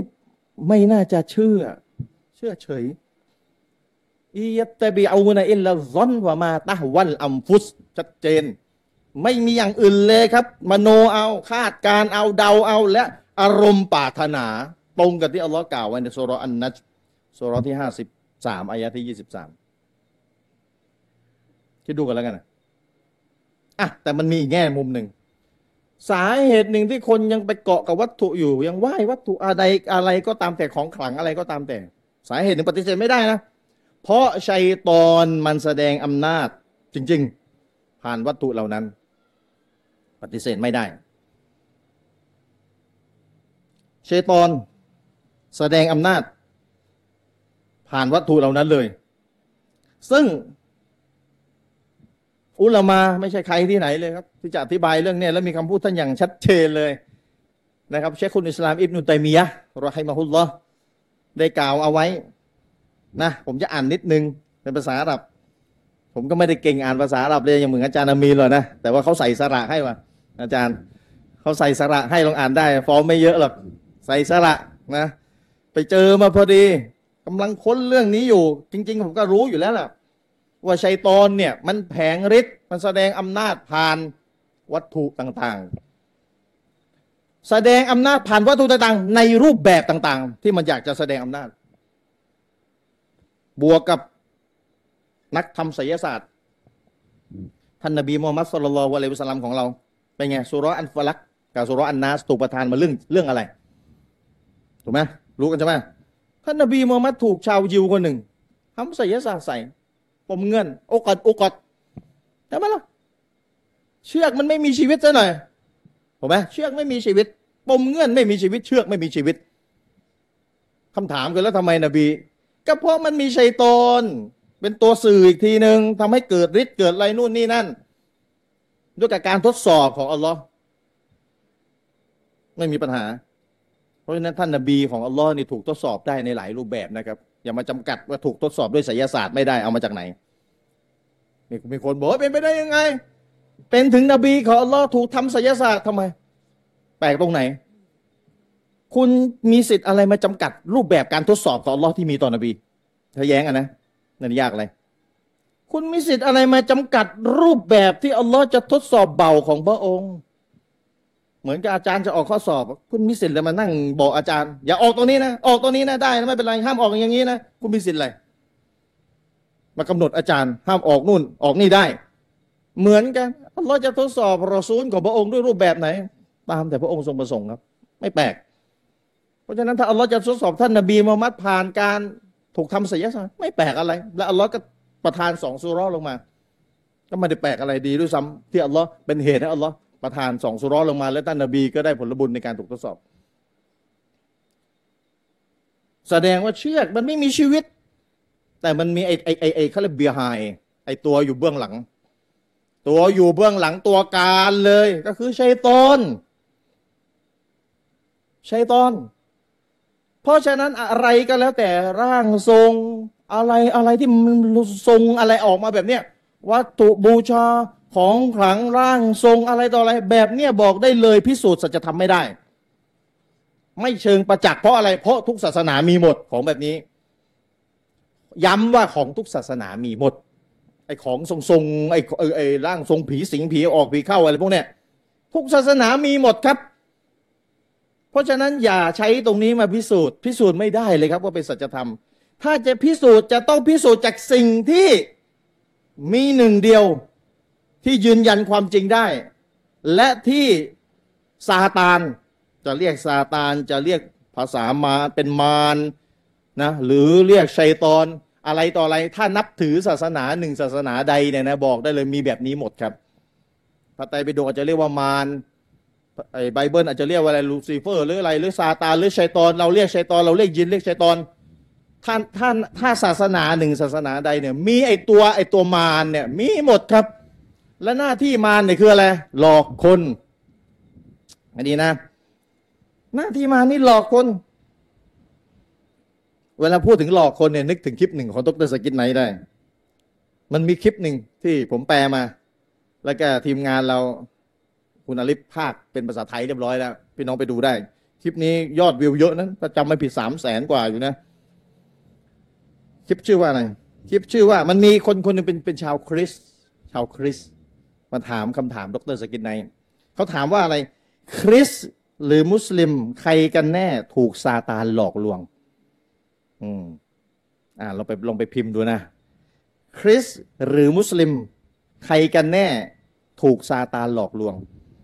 มามั่นใจแล้วตัวเองอ่ามั่นใจ ผมไม่มีทางถูกหลอกได้ เพราะผมมีพระเยซูอะไรต่ออะไรมาเท่มาเลย กลับไปในแทบจะกลับไปหาที่นั่งไม่เจอ ไปดูไปดูยี่สิบกว่านาทีอยู่คลิปเนี่ย โดนดรสกินไหนหวด ถ้าจะใช้คำว่าหวดนะ ไปไม่ถูกเลย คริสหรือมุสลิม อันนี้อันนี้อันเป็นชื่อคลิปนะอย่าจำเป็นต้องกล่าวมันเป็นชื่อคลิปไงคริสต์หรือมุสลิมใครกันแน่ถูกซาตานหลอกลวง เขาจะเคลมเขาจะบอกว่ามุสลิมเนี่ยถูกซาตานหลอกลวง ถูกชัยตอนหลอกลวง หลอกลวงว่าให้เชื่อว่าพระเยซูไม่ได้ไม่ได้ตายบนไม้กางเขน อะไรประมาณนั้นนั่นแหละ ทีนี้ดร.ซากิร ไนค์ก็ก็ถามคำถามไปดูได้ จี้ถามจี้ถาม ใช้อะไรใช้ไบเบิลพิสูจน์ จี้ถาม แล้วก็ไอคนถามคำถามเนี่ยก็ไม่ยอมตอบคำถามดรสกินไนก็บอก สงสัยคุณจะถูกซาตานหลอกลวงซะแล้วสิ อ่า เรียบร้อยเลย เอากลับไปไอ้เขามาหลอกลวงอะโยนกลับไป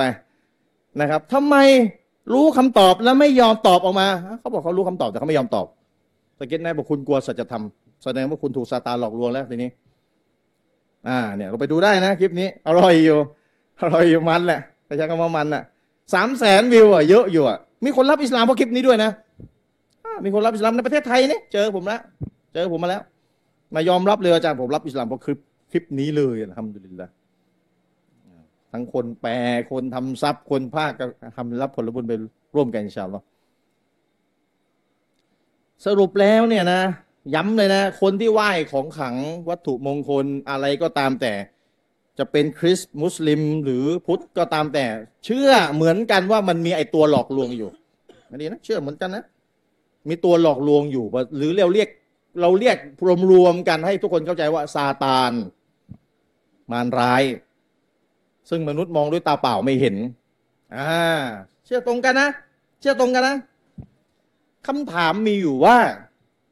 ไอ้ร่างทรงก็ดี ไอ้ที่อ้างว่าแสดงอภินิหารอิทธิฤทธิ์ผ่านวัตถุของขลังนู่นนี่นั่นอะไรต่ออะไรสารพัดเนี่ยนะคำถามมีอยู่ว่า มั่นใจได้ไงว่าไม่ใช่ซาตานที่บอกสรรพคุณอะไรต่ออะไรมาที่มันแสดงอิทธิฤทธิ์ทั้งหลายอะผ่านวัตถุ อะไรก็ตามแต่ รู้ได้ยังไงว่าไม่ใช่ซาตานกำลังหลอกลวงท่านอยู่ ย้ำนะที่พูดพูดกับคนที่เชื่อว่ามีซาตานนะ แล้วคนที่ไหว้วัตถุมงคลอะไรต่ออะไรก็ตามแต่ ย้ำเลยต้องเชื่อตรงกันครับเพราะอ้างไปหา ศาสนาเขาเชื่อว่ามีซาตานครับเชื่อในสิ่งลึกลับแน่นอนมีซาตาน มีตัวหลอกลวงอยู่ใช้ตอนเนี่ยมันฉลาด มันฉลาด ดูนะ ถ้ามันขอโทษในภาษาไทยเรียกผีอะ ถ้ามันมาเป็นผีเป็นยินปรากฏตัวไปเลยนะ ชุดขาวผมยาวปิดหน้านะคนวิ่งหนี กลัว ถ้ามามาเป็นผีอะกลัววิ่งหนีกัน แต่ถ้ามันมาแสดงอภินิหารอิทธิฤทธิ์ผ่านอะไรผ่านวัตถุ คนเป็นไง คนเข้าหา คนวิ่งเข้าหา คนเก็บไว้กับตัวเลย พกเลยพาเลย ใส่ไว้ที่คอเลย ถ้ามันแสดงอำนาจของมันผ่านวัตถุ คนจะชอบคนจะเข้าหา แต่ถ้ามันมาเป็นผีเป็นตัวคนวิ่งหนี เห็นไหมเนี่ยแปลกดูดิ เพราะฉะนั้นมันรู้ บางทีมันก็มาเป็นตัว บางทีมันก็แปลงร่างมา บางทีมันก็มาผ่าน ผ่านวัตถุแล้วแสดงอภินิหารแสดงอะไรต่ออะไรต่ออีกทีหนึ่ง หรือบางทีใครไปทำอะไร ในที่ของมัน มันก็แสดงอำนาจใส่คนคนนั้น ไม่ว่าจะให้คนนั้นไม่สบายป่วยหรือเข้าฝัน หรือแสดงอะไรที่ที่จะเป็นพิษเป็นภัยต่อคนคนนั้น เช่นเราเราเรียกในภาษาไทยว่าเจ้าที่อยู่เส้นเจ้าที่ไหว้เจ้าที่ใช่ไหมคำว่าเจ้าที่ เวลาพูดถึงตรงนี้นะนึกถึงกุรอานอายะหนึ่งได้ ที่อัลลอฮ์กล่าวไว้ในสุรจินสุรที่เจ็ดสิบสองอายะที่หกนะสุรจินนะมีชุมีชุสุรหนึ่งชื่อสุรจินเลยนะสุรที่เจ็ดสิบสองอายะที่หกองการที่หกว่าอันนะฮูกานาริจาลุมมินันอินซิยาอูดูนบิริจาลิมมินันจินนิฟาซาดูฮุมรอฮกอแท้จริงและแท้จริงมนุษย์บางคนเนี่ยเคยขอความคุ้มครอง จากยิน เคยขอความคุ้มครองจากยิน ดังนั้นพวกเขามนุษย์จึงทำให้พวกยินเนี่ยยิ่งพยองมากยิ่งขึ้น ไปขอความคุ้มครองกับมันมันทำให้มันมันเฮี้ยนภาษาไทยเฮี้ยนยิ่งพยองมากยิ่งขึ้น มนุษย์ไปขอความคุ้มครองจากยินเห็นไหมไปขอความคุ้มครองจากยินมันเหมือนกับบ้านเราประมาณเจ้าที่เอาของไปเส้นเจ้าที่ขอความคุ้มครอง อย่าทำอะไรเราเลยเนะนู่นนี่นั่น หรือก็มีอะไรประจำบ้านอะไรเงี้ยนั่นแหละเพื่อให้ยินไปสิงอยู่ในนั้นชัยตอนไปสิงอยู่ในนั้นเนี่ยมันแสดงอิทธิฤทธิ์มันแสดงอำนาจของมันผ่านวัตถุ ผ่านวัตถุ เมื่อมันแสดงแบบเนี้ยคนเนี่ยที่ไม่ได้เชื่อแบบเรานะคนที่ไม่ได้เชื่อแบบเรา เวลาเจออะไรแบบเนี้ยก็สติแตกไง สติแตกไม่รู้จะยังไงชัยตอนก็รอกระซิบอยู่แล้วทำแบบนี้สิอ่าชัยตอนมากระซิบทำแบบนี้สิทำอย่างนั้นสิเอาอันนั้นไปเส้นสิเอานี้ไปถวายสิแล้วเดี๋ยวจะดีขึ้นนะนู่นนี่นั่น มีมุสลิมใหม่คนหนึ่งนะครับ มีบริษัทมีโรงงานเป็นของตัวเอง มารับอิสลาม ก็มาเล่าให้ผมฟังว่า มีอยู่วันหนึ่งมีอยู่วันหนึ่ง ไอ้เครื่องจักรของเขาเนี่ย มันเสีย ซ่อมเท่าไหร่ก็ซ่อมไม่ได้ ดับดับติดติดดับดับติดติดอยู่อย่างนั้นแหละ เขาเป็นมุสลิมใหม่ รับอิสลามอุดมการเลย แล้วเขาเป็นเจ้าของเครื่องจักรด้วยในส่วนของเขาตรงนั้น เขาเป็นลูกนะ แต่เขาเป็นเจ้าของเครื่องจักรนั้น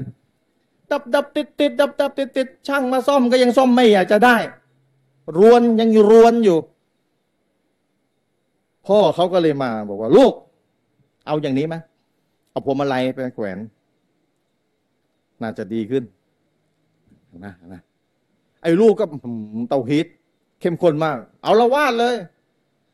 เอาละวาดตะคอกใส่พ่อเลย นู่นนี่นั่นตะคอกเสร็จนึกได้โทรมาหาบอกอาจารย์ ผมจะบาปไหมเนี่ยตะคอกใส่พ่อปัญหาใช่ไหมผมก็บอกเรื่องราวอะไรกับเล่าให้ผมฟังนั่นแหละผมบอกก็ต้องห้ามเขาสุดความสามารถ นะสุดความสามารถที่เป็นลูกเนี่ยแหละ แล้วก็ถ้าเขาจะแขวนเราห้ามไม่ได้อันนั้นหมดความสามารถเราแล้วเราจะไปทำร้ายพ่อก็ไม่ใช่เรื่องใช่ปะล่ะอ่ามันพ่อกับลูกเนี่ยมันจะมีกฎเกณฑ์อะไรบางอย่างอยู่ใช่ปะแต่สรุปวันนั้นก็ไม่ได้แขวนทำดุลินละยับยั้งด้วยวาจาได้อยู่แหมนี่ถ้าแขวนไปนี่ติดลันสมูทเลยนี่เป็นไงเอาเรียบร้อย และชัยตอนเนี่ยมันก็แสดงอิทธิฤทธิ์อย่างนี้แหละนักต่อนักนะ ผ่านรูปรูปรูปปั้นรูปอะไรต่ออะไร คนมันเรียงไหว้กันอยู่ไง มันมาเข้าฝันบ้างใช่ไหมเข้าฝันบ้าง เข้าสิงในร่างคนแล้วให้ออกเป็นเสียงอะไรต่ออะไรบ้าง มันเหมือนมุสลิมโดนยินเข้านี่แหละ มันมาแบบนี้แล้วคนพวกเนี้ยก็ไม่รู้ว่ามันเป็นอันเนี้ยมันคืออะไรก็ไปเชื่อว่ามันศักดิ์สิทธิ์เลยไง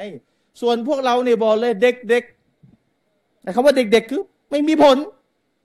ต่อให้ลอยมาหาเนี่ย ยืนชัดๆว่าลอยอยู่บนอากาศไม่มีผล ไม่มีผลเพราะเรามีคำอธิบายเข้าใจยัง เรามีคำอธิบายต่อสิ่งที่เกิดขึ้น อย่างมีเหตุมีผลอย่างดีเลยเพราะเรามีกุรอานเป็นทางนำอะมาดูคำพูดอิบนุตัยมียะกัน ดูให้ดีนะอิบนุตัยมียะนี่ยืนยันเอาไว้เลย โดนกับตัวเอง มัจจมัวอัลฟาตาวาเล่มที่หนึ่งหน้าที่หนึ่งร้อยหกสิบแปด นะ ผมอ่าน ผมจะอ่านตามตามที่เขาสะกดให้ใส่สระให้นี่แหละ นะวลาไรบะไม่ต้องสงสัยเลย อันนั้นเอาซาน เอาซานก็ไอสิ่งอะไรถูกกราบไหว้ไอ้รูปปั้นอะไรเจเวตอะไรต่อเราเนี่ยยะซูลุอินดาฮามินัชชัยมินัชชัยาตีนยะซูลุอินดาฮามินัชชัยาตีนอ้าวมีชัยตอนอยู่ นี่ชัยตอนอยู่ตรงนั้น เพราะฉะนั้นมุสลิมใหม่ที่มารับอิสลาม ไม่ก็ไม่ต่ำกว่า 80เปอร์เซ็นที่บ้านก็มีนี่ยอย่างผมถามน้องซามีนะที่บ้านมีหิ้งไหมหิ้งอะไรก็แล้วแต่นะรู้กันหิ้งอะไร มีไหมก็ส่วนใหญ่ต้องมีการนั่นแหละมีชายาตีนอยู่ไม่ใช่ตอนอยู่ประจำอยู่นะอะไรต่ออะไรที่ถูกกลับไหว้ทั้งหลายนะมีชัยตอนอยู่เวคิตอบิฮิมวะตะฟรรุฟิฮิม มาฮุวมินอัสบาบิดอลาลีบันีอาดัม แล้วชัยตอนมันก็จะพูดนะกับพวกเขามันจะพูดมันจะจัดการแสดงอนู่นนี่นั่นอะไรต่ออะไร ซึ่งเป็นเหตุให้ลูกหลานอาดัมหลงผิดยังอิบนุตัยมียะห์พูดเอาไว้ว่าว่าจะลุลกูบูริเอาซานันหัวเอาวลุชิรเกการเอากูโบ สุสานเป็นสถานที่บูชากับไหว้เนี่ย เป็นชีริกแรกเลยที่เกิดขึ้น ولهذا يحصل عند القبور لبعض الناس من خطاب يسمعه وشخص يراه وتصرف عجيب ما يظنه ما يظن أنه من الميتและกูโบของมนุษย์ของคนบางคนเนี่ยนะมันก็จะมีลักษณะปรากฏการเกิดขึ้นก็คือจะมีจะมีเสียงพูดคุยออกมาจากกูโบเลย นะแล้วจะมีคนปรากฏตัวให้เห็นด้วยที่กูโบเห็นไหมเห็นไหมเรามีของเรายังมีเลยนะภาษาอะไรของคนอื่น ที่กูโบมีคนมีเสียงออกมาให้ได้ยินมีคนออกมาให้ได้เห็นกันเลย แล้วก็แสดงสิ่งต่างๆ ที่ทำให้เกิดการน่าประหลาดใจ และคนและคนที่ไปขอไปไปไปอยู่ตรงนั้นก็จะคิดว่า เอ้ย นี่มันคนตาย ออกมาแล้ว วกัดยากูนุ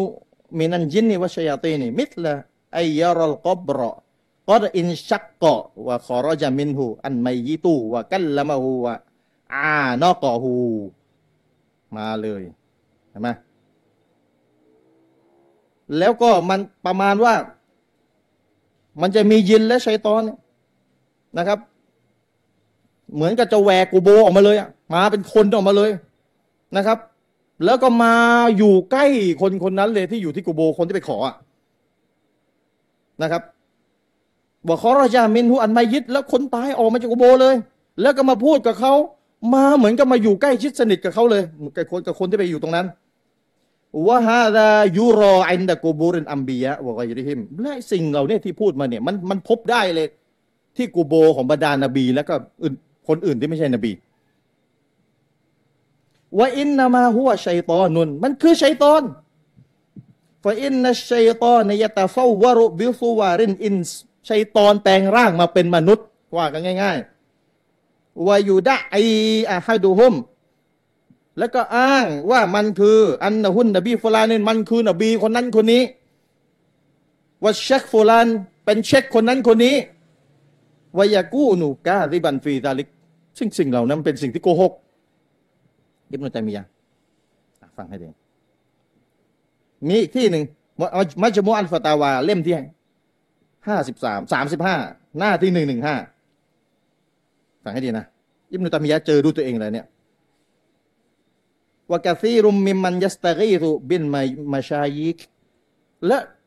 คนจำนวนมากเลยที่ขอความช่วยเหลือจากจากเช็คเช็คทั้งหลายที่ตายไปแล้วนะหรือหรืออาจจะอาจจะยังไม่ตาย ฟยากูรุยาไซยีดี แล้วพวกเขาก็กล่าวว่า โอ้ไซยิดของฉัน นายของฉันฟูลานุน คนนั้นคนนี้เอ่ยชื่อไป ยาเช็คที่ยาเช็คกูฟูลานินโอเช็คคนนั้นคนนี้เอ็กดีฮาจตีช่วยช่วยในสิ่งที่ฉันต้องการด้วยเถิด ในสิ่งที่ฉันมีความต้องการอยู่ตอนนี้ฟายรอซูรอแต่ละอะไรกับเชคแล้วเขาก็เห็นรูปเช็คคนนั้นปรากฏมาเลย เวลาพูดแบบนี้แล้ว มาเป็นรูปเลยนะ ตุคอติบูฮูแล้วก็มาคุยกับเขาฟยากูลูอานาอักดีฮาจตะกะนะครับ เช็คคนนั้นก็มาปรากฏตัว แล้วก็บอกว่า โอเคข้าจะช่วยเหลือในสิ่งที่เจ้าต้องการนะครับอุตยยิบุกลบุกว่าอุตยยิบุกลกลบากะและก็จะทำให้จิตใจของเจ้าเนี่ยดีงามอ่าให้มันดีขึ้น ให้มันจากที่แย่ๆให้มันดีขึ้น ให้มันสบายใจขึ้นนะ ฟยักดีฮาจัตหูวยัดฟะอันหูอาดูวะหูแล้วก็ทำช่วยในสิ่งที่เขาต้องการให้บรรลุสิ่งที่เขาต้องการได้ แล้วก็ขจัดปัดเป่าศัตรูออกไปจากเขา มาเลยนะ มาเป็นภาพมาเป็นตัวให้เห็นเลยว่าอยากว่าอยากกูนูดาลิกะชัยตอนั่นไอ้ดังกล่าวเนี่ยไม่มีอะไรเนี่ยชัยตอน มันคือชัยตอน ก็แต่มัสละฟีซูรอตีฮีมันจะแปลงร่างมาเป็น เขาคนนั้นลัมมาอัชรกับบิลลาฮิฟะดะอาไกรหูในขณะที่คนคนนั้นเนี่ยทำชีริกต่ออัลลอฮ์แล้วก็ไปขอความช่วยเหลืออื่นจากอัลลอฮ์ชัยตอนมันก็จะมาสวมรอยเลย ว่ากันง่ายๆว่าอานาอาริฟูมินฮาดาฉันเนี่ยอิมรุตามียบอกฉันเนี่ยรู้เรื่องราวไอ้ประมาณเนี่ยว่ากอเอะมุตะอัดดีดะเต็มไปหมดมากมายไปหมดไอ้เรื่องราวอะไรประมาณเนี่ยอิมรุตามียบอกเลยฉัน ได้ได้ได้พบเรื่องราวได้รู้เรื่องราวเหล่านี้เต็มไปหมดเลย ฮัตตาจุดสำคัญแล้ว อินนตออิฟตันมินอัสฮาบี มีคนกลุ่มหนึ่ง เพื่อนของฉัน เหมือนกับเหมือนกับคนรู้จักท่านอะซาการูอันนาฮุมอิสตากอซูบี คนที่รู้จักฉันเพื่อนของฉันกลุ่มหนึ่งนะ พวกเขาขอความช่วยเหลือช่วยเหลือจากฉันด้วยกับฉัน ขอความช่วยเหลือให้อิบนุตัยมียะมาช่วยเหลือฟังให้ดีนะ ฟีชาดาอิดอัลซอบัตฮุมในในในสิ่งต่าง ๆ ที่เป็นสิ่งที่ไม่ดีทั้งหลายที่มาประสบกับพวกเขาอาฮาดูฮุมกานะคออิฟันมินันอาร์มานีคนกลุ่มหนึ่ง กลัวพวกอาร์มาเนีย อาร์เมเนีย กลัวพวกพวกเป็นคนกลุ่มหนึ่งอาอาร์เมเนีย คนกลุ่มเนี้ยกลัวคนอาร์เมเนียวาตออิฟาตุนวาตออิฟาตันนะ วันอาคารุการคออิฟันมินัตมินัตตุรกมินัตตตตรนะและคนอีกกลุ่มหนึ่งเนี่ยที่เป็นอัสฮาบีพี่พี่คนเป็นคนรู้จักของอิบนุตัมียะเนี่ยไปกลัวพวกตาตาแยกเป็นสองกลุ่มนะฟังให้ดีนะแต่มียาเล่าเลยนะฟาดะกะรอกุลลุนมินหุม อันนะฮูลัมมาอิสตากอตบี และคนสองกลุ่มนี้ก็บอกเลยว่าเนี่ยในขณะที่เขาขอความช่วยเหลือจากฉันอิบนุตัมียะพูดจากฉันเลยจากตัวอิบนุตัมียะเนี่ย รออานี في الهواء เห็นฉันลอยอยู่ในอากาศ เอาดิอิบนุตมียะเล่าเลย อิบนุตมียะลอยมากลางอากาศเลยมาปรากฏตัวให้คนสองกลุ่มนี้ที่ขอความช่วยเหลือ จากอิบนุตมียะเนี่ยนะด้วยกับอิบนุตมียะเนี่ยนะอิบนุตมียะมาปรากฏตัวให้เห็นเลยนนี้เขาเล่าให้อิบนุตมียะฟังเลยนะเอาเอาจะว่าไง นี่ยังเป็นอยู่ยังไม่ตายเลยนะอิบนุตมียะ في الهواء ลอยมาอยู่ในอากาศเลย ปรากฏตัวให้อิบนุตาให้ให้ อิบตัวอิบนตัยมียะที่ถูกคนสองกลุ่มเนี่ยขอความช่วยเหลือผ่านอิบนตัยมียะเนี่ยด้วยกับอิบนตัยมียะเนี่ยนะปรากฏตัวให้ให้อิบนตัยมียะเนี่ยลอยอยู่ในอากาศปรากฏตัวให้คนสองกลุ่มนี้เห็นเอาสินี่เขามารายงานให้อิบนตัยมียะฟังวก็ดฟะตูอันหูอาดูวะหู โดยที่ฉันน่ะนะไปช่วยขจัดปัดเป่าศัตรูออกจากเขา ให้พ้นพ้นไปที่เขากำลังกลัวอยู่อะสองสองกลุ่มอะอาร์เมเนียกับตาตาร์ ฉัน ไปช่วยปัดเป่าศัตรูออกจากเขาเฉยเลยนะแต่มีฮะบอกفقد أخبرتهم أني لم أشعر بهذا ฉันเลยบอกพวกเขาไปว่า ฉันไม่รู้เรื่องเลย อิบนุตัยมียะบอกว่า ที่พูดมา ฉันไม่รู้เรื่องเลย ฉันไปช่วยอะไรตอนไหน أخبرتكمอัคบัตตุฮุมฉันบอกกับคนพวกนี้ไป อันนีลามอัชอุรเบียฮะฉันไม่ได้รู้เรื่องอะไรเลยที่พูดมาเนี่ย เป็นตุเป็นตะเลยว่าฉันไปช่วยนี่ยฉันไม่รู้เรื่องเลยเจ้าตัวยืนยันว่าไม่รู้เรื่องลาเดฟะตูอังกุมชัยอา ฉันไม่ได้ช่วยละพุท่านเลย สักอย่างเดียว แม้แต่น้อย ว่าอินนามา แต่ในความเป็นจริงมันคืออะไรฮาแต่ชัยตอน มันคือชัยตอนตามัตตาลีอาฮาดีฮิม มันแปลงร่างว่าง่าย ๆ เป็นคนหนึ่งคนใดก็ได้มันแปลงร่างเป็นฉันเนี่ยลอยมาในอากาศคิดดูกันแล้วกัน เนี่ยเห็นไหม ช่วงหลังๆนี่เห็นใน Facebook มีอยู่บ้างนะ อะไรลอยๆ อยู่ประกอบเฮ้อฮือฮาฮือฮาฮือฮากันน่ะ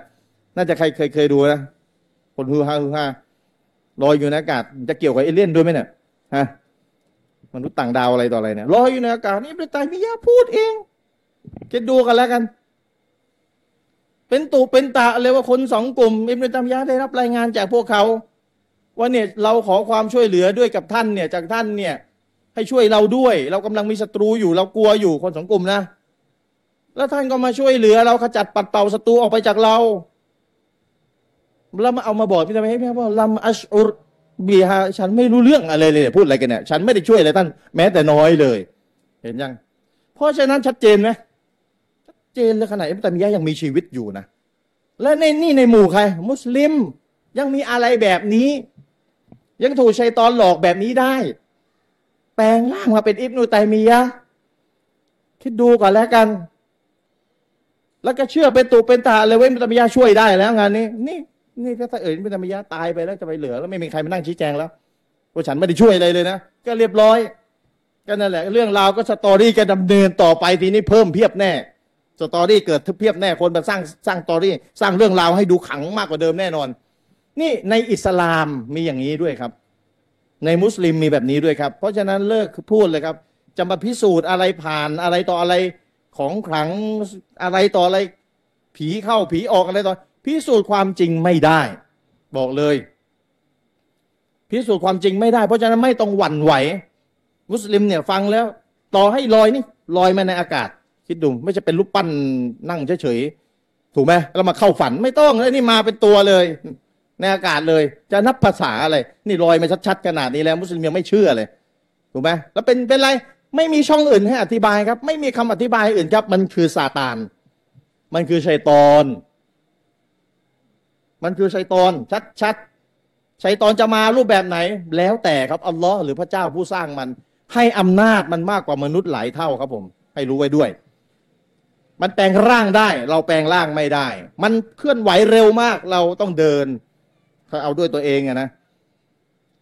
มันมีอำนาจมากกว่ามนุษย์หลายเท่า เพราะฉะนั้นมันจะแสดงอำนาจ มันมันก็ต้องใช้ชีวิตอย่างเรา มีสวรรค์มีนรกรอมันอยู่เหมือนกัน แต่มันมีชัยตอนชัยตอนมันคือกาเฟสมันคือผู้ที่ไม่ศรัทธาต่อพระเจ้านะครับ ไม่เชื่อไม่เชื่อในในบทบัญญัติที่พระเจ้าให้มา เพราะฉะนั้นมันคือมารมันคือซาตานมันคือผู้ที่จะมาหลอกลวงมนุษย์ ให้หลงผิดออกไปจากแนวทางของใคร แนวทางของผู้ที่สร้างมันมาไง เพราะฉะนั้นการพิสูจน์อะไรต่ออะไรแนวแนวพวกนี้พิสูจน์ว่าโอ้คนนี้จะต้องเหมาะสมแก่การถูกกราบไหว้บูชานะ เพราะเขาเป็นศักดิ์สิทธิ์เขามีของขลังเขามีนู่นนี่นั่นพิสูจน์ไม่ได้เลยครับ เพราะทุกศาสนามีหมดในหมู่มุสลิมยังมีเลยยิบดุตัยมียาเนี่ยมาเป็นตัวเลยลอยมากลางอากาศนี่นะเจ้าตัวยังมีชีวิตชี้แจงทันว่าไม่ใช่ฉันแล้ว ฉันไม่รู้เรื่องเลยใช่ตอน เห็นไหมครับ เมื่อเป็นแบบนี้ การพิสูจน์ว่าแนวทางไหนคือสัจธรรมจึงใช้วิธีอะไรแบบนี้ไม่ได้ จึงใช้วิธีอะไรแบบนี้ไม่ได้ ต้องใช้วิธีที่เชิงประจักษ์แล้วมีแบบเดียวเท่านั้นและและแบบอื่นเรียนแบบไม่ได้ แบบเดียวโดดเด่นแล้วอย่างอื่นเรียนแบบไม่ได้แล้วไม่มีใครเรียนแบบได้ ต้องวิธีแบบนี้ เท่านั้นคำถามคือวิธีไหน ต้องมาพิสูจน์ ต้องมาพิสูจน์กันว่า จักรวาลเนี่ย โลกเนี่ย ตัวมนุษย์เราเนี่ย มีผู้สร้างไหมข้อที่หนึ่งข้อที่นะมีผู้สร้างไหมสองแล้วผู้สร้างคือใคร ผู้สร้างคือใคร เราบอกผู้สร้างคืออัลลอฮ์มุสลิมบอกว่าผู้สร้างคืออัลลอฮ์อัลลอฮ์เป็นเจ้า ถามว่ามโนเองไหมจินตนาการเองไหมไม่ เพราะอะไร ก็เพราะอัลลอฮ์ประทานคัมภีร์กุรอานมาไงอัลลอฮ์ทรงแนะนำพระองค์ ว่าพระองค์คือใคร ในบรรดาสิ่งถูกกราบไหว้อะไรทั้งหลาย แทบจะทั้งหมดเลย ไม่มีการแนะนำตัวเองว่าเป็นใครมาจากไหน เป็นใครไม่มนุษย์ต่างหากหรอกที่ไปเสกสรรปั้นแต่งและตั้งชื่อให้ โดยที่ตัวมันไม่ได้โผล่ออกมาแนะนำตัวเองว่ามันเป็นใครศักดิ์สิทธิ์ยังไง มีอำนาจยังไง มาจากไหนสร้างอะไรบ้าง ไม่ ไม่ครับ มนุษย์ไปสร้างสตอรี่ให้มัน แต่ ในกรณีของอิสลามไม่ใช่ครับ ไม่ใช่แบบนั้นครับอัลลอฮ์เป็นผู้ประทานคัมภีร์มา เพื่ออะไรเพื่อบอกว่าพระองค์คือใคร อินนานีอานัลลอฮ์ลาอิลาฮะอิลลาอานะนี่อันนี้อันนี้ก็เป็นองค์การหนึ่งข้าคืออัลลอฮ์ไม่มีเจ้าอื่นใด ไม่มีผู้ใด จะต้องถูกเคารพสักการะนอกจากข้าฟะบุดนีฟะบุดนีดังนั้นจงเคารพสักการะข้าฟะอักีมุสซอลาตะเลดิกรี และจงละหมาดเพื่อเป็นการลำลึกถึงกันถึงข้านี่นี่คือองค์การหนึ่งนะที่อัลลอฮ์บอกข้าเป็นเจ้า แล้วอีกไม่รู้เกี่ยวกับการข้าสร้างชั้นฟ้าแผ่นดินนู่นนี่นั่นอัลลอฮ์สร้างสารพัดต่างศาสนาอาจจะถาม แล้วในเมื่อพระเจ้าของอิสลามเนี่ยที่มุสลิมนับถือเนี่ยชื่อว่าอัลลอฮ์ใช่ไหมแล้วพระองค์เนี่ยแนะนำพระองค์เองผ่านคัมภีร์ใช่ไหมแล้วรู้ได้ยังไงว่าคัมภีร์เล่มนี้มาจากอัลลอฮ์ก็นี่ไงสุดท้ายมันก็ต้องมาจบที่กุรอานไงอย่างที่บอก ก็ต้องมาพิสูจน์กุรอานว่ากุรอานเนี่ย มนุษย์ไม่สามารถแต่งได้ มนุษย์ไม่สามารถประพันธ์ขึ้นมาเองได้นะครับเนื่องด้วยเหตุนี้ไงอ่าจบแล้วก่อนจะส่งให้อาจารย์นามินเนื่องด้วยเหตุนี้ฟังให้ดีนะอัลลอฮ์จึงได้กล่าวไว้ ในสุรยูนุส บทที่สิบอายาที่สามสิบห้าถึงสามสิบแปดอายะที่35ถึง38ฟังให้ดีนะครับ อัลลอฮฺสุบฮานตะลาทรงกล่าวว่า กุนฮันมินชูรกาอิกุมไมยะดีอิลัลฮักกุลิลลาหูยะดีลิลฮักอัฟะไมยะดีอิลัลฮักติไอฮักกุไอยุตบะอัมมัลลายะดีอิลลาไอยูฮดาฟะมาละกุมไกฟะตะกุมูนฟังให้ดีนะ บรรดาสิ่งที่มนุษย์กราบไหว้ทั้งหลายนะ ฟังให้ดีนะ จงกล่าวเถิดมูฮัมมัดมีใครบ้างในหมู่ภาคีของพวกท่าน คือเวลากุรอ่านแปลสำนวนเนี้ยมีใครมีใครบ้างในหมู่ภาทีคีของพวกท่านเดี๋ยวกินน้ำนิดหนึ่งبسم الله คืออัลลอฮ์บอกให้นบีมูฮัมมัด قل ให้ให้นบีมูฮัมมัดกล่าวไปกล่าวกับคนคนเหล่านี้กล่าวไปว่าไง มีใครบ้างในหมู่ภาคีของพวกท่านหมายครับเข้าใจไหมในหมู่ภาคีของพวกท่านคือในบรรดาที่พวกท่านกราบไหว้ทั้งหลายที่ไม่ใช่อัลลอฮ์นะที่เป็นวัตถุอะไรก็แล้วแต่ มีอะไรบ้างมีสิ่งไหนบ้าง เป็นผู้ชี้แนะสู่สัจธรรม เป็นผู้ชี้แนะสู่สัจธรรม ผมจะบอกไงในบรรดาวัตถุอะไรต่ออะไรทั้งหลายเนี่ย เคยเคยกระโดดออกมาแนะนำตัวเองไหมถ้าถ้าซ่อนอยู่เบื้องหลังนะกระโดดออกมาข้าคือมาเลยนะถ้ามาวันนั้นคนก็วิ่งหนีเห็นไหมล่ะแต่ต่อให้ออกมาได้จริง เคยพูดไหมข้าคือใครชั้นชั้นฟ้าแผ่นดินข้าเป็นคนเป็นผู้สร้าง ข้าเป็นผู้สร้างมนุษย์เคยพูดอะไรแบบนี้ไหมเคยแนะนำมนุษย์สู่สัจธรรมไหมแก้ปัญหาให้มนุษย์แม้ว่าปัญหาคนยากจนนู่นนี่นั่น เคยแนะนำมนุษย์สู่สัจธรรมไหมเนี่ยนี่กุรอานถามนะไปดูได้ถ้าต่างสนิกท่านใดฟังอยู่เนี่ยสุรยูนุสเป็นบทที่สิบของกุรอาน องค์การที่สามสิบห้าถึงสามสิบแปดเป็นผู้แนะนำสู่สัจธรรมมีไหมในบรรดาสิ่งที่กลับไหว้กันเนี่ย จงกล่าวเถิด ให้นบีมุฮัมมัดกล่าว อัลลอฮ์ทรงชี้แนะ ทางสู่สัจธรรมอัลลอฮ์ถามไปก่อนว่ามีไหมมีไหมที่ที่กราบไหว้กันเนี่ย ใคร สิ่งไหน ชี้แนะ มนุษย์ไปสู่สัจธรรมมีไหมแล้วก็อัลลอฮ์ให้ในบุมัดกล่าวไปเลยนะ แต่อัลลอฮ์นั้นชี้แนะ มนุษย์สู่สัจธรรม อืม ชี้แจงไปเลยตอบไปเลย ดังนั้นอัลลอฮ์ตั้งคำถามต่อมานะดูดูดูตั้งคำถามเลยนะ เวลาพูดงี้เสร็จปุ๊บตั้งคำถามเลย ดังนั้นผู้ที่ชี้แนะสู่สัจธรรม ดังนั้นผู้ที่ชี้แนะสู่สัจธรรม สมควรกว่า ที่จะได้รับการปฏิบัติตามอิบาดะหรือว่าผู้ที่ไม่อาจชี้แนะ ผู้อื่นได้ เว้นแต่จะต้องถูกชี้แนะอีกเสียด้วยซ้ำไป ผู้ใดสิ่งใดผู้ใดควรจะถูกสักการะมากกว่ากัน มาละกุมไกฟตะกุมุนทำไมพวกทำไมพวกท่านตัดสินใจอะไรกันแบบนี้อัลลอฮ์จบท้าย เป็นอะไรกันเนี่ยทำไมตัดสินใจกันแบบนี้ เขาใจะไปอัลลอฮ์ถามแบบนี้ไหมเพราะว่าทำไมเนี่ยรู้ทั้งรู้ว่าอัลลอฮ์เป็นผู้ชี้แนะสู่สัจธรรมเนี่ย แล้วทำไมไม่กราบไหว้อัลลอฮ์แต่เพียงผู้เดียวไปกราบไหว้สิ่งอื่นทำไม เป็นอะไรกันเนี่ย ตัดสินใจอะไรกันแบบนี้เนี่ยอัลลอฮ์จบท้าย มายัตตบิอูอักตรุฮุมอิลลาซอนนามาอีกแล้ว ส่วนใหญ่ของพวกเขาไม่ได้ปฏิบัติตามสิ่งใดนอกจากคิดเอาเองเห็นยังจิตนาการเอาเองเนี่ยเนี่ยที่เขาว่าเราว่ามุสลิมเนี่ยจิตนาการพระเจ้าไม่ เรามีคัมภีร์เป็นเล่มให้เห็นเลย นี่คัมภีร์เป็นเล่มจะว่าไงมาจากไหน อธิบายให้ได้สิเนี่ยเล่มเนี่ยมาจากไหนคัมภีร์เนี่ยมาจากไหน มนุษย์แต่งไม่ได้ครับยินก็แต่งไม่ได้ ผีก็แต่งไม่ได้ใช้ตอนก็แต่งไม่ได้เราท้าหมดเลย มาจากไหน เอาว่ามา แต่พวกท่านเนี่ย เอามาจากไหน ตั้งชื่อให้ แล้วก็สร้าง story ให้ของแท้ ظن นะคิดเอาเองإن الظن لا يغني من الحق شيئا แท้จริงการคิดเอาเอง นึกคิดไม่อาจจะแทนความจริงได้แต่อย่างใดإن الله عليم بما يفعلون แท้จริงอัลลอฮ์นั้นทรงรอบรู้ในสิ่งที่พวกเขากระทำมาดูนะกุรอานเนี่ยมามารองรับกันเลยนะเนี่ยอีกสองอายะเนี่ย وما كان هذا القرآن เนี่ยอายะถัดมาเลยนะสุรยูนุสสุรที่สิบอายะที่บทที่สิบโองการที่สามสิบห้าถึงสามสิบแปดมาดูอายะถัดไปนะ เวลาเราบอกว่าพวกเขาคิดเอาเองใช่ไหมเนี่ยตั้งชื่อให้ إن هي إلا أسماء سميتموها أنتم وآباؤكم ชื่อต่างๆเราเนี่ยท่านตั้งให้มันแต่งตั้งตั้งชื่อให้มัน แล้วก็สร้าง story ให้มัน แล้วก็นึกคิดเอาเองนู่นนี่นั่นนะแล้วท่านก็กราบไหว้พวกมัน เป็นไปได้พวกเขาจะถามว่า แล้วอัลลอฮ์ล่ะ มีอะไรยืนยัน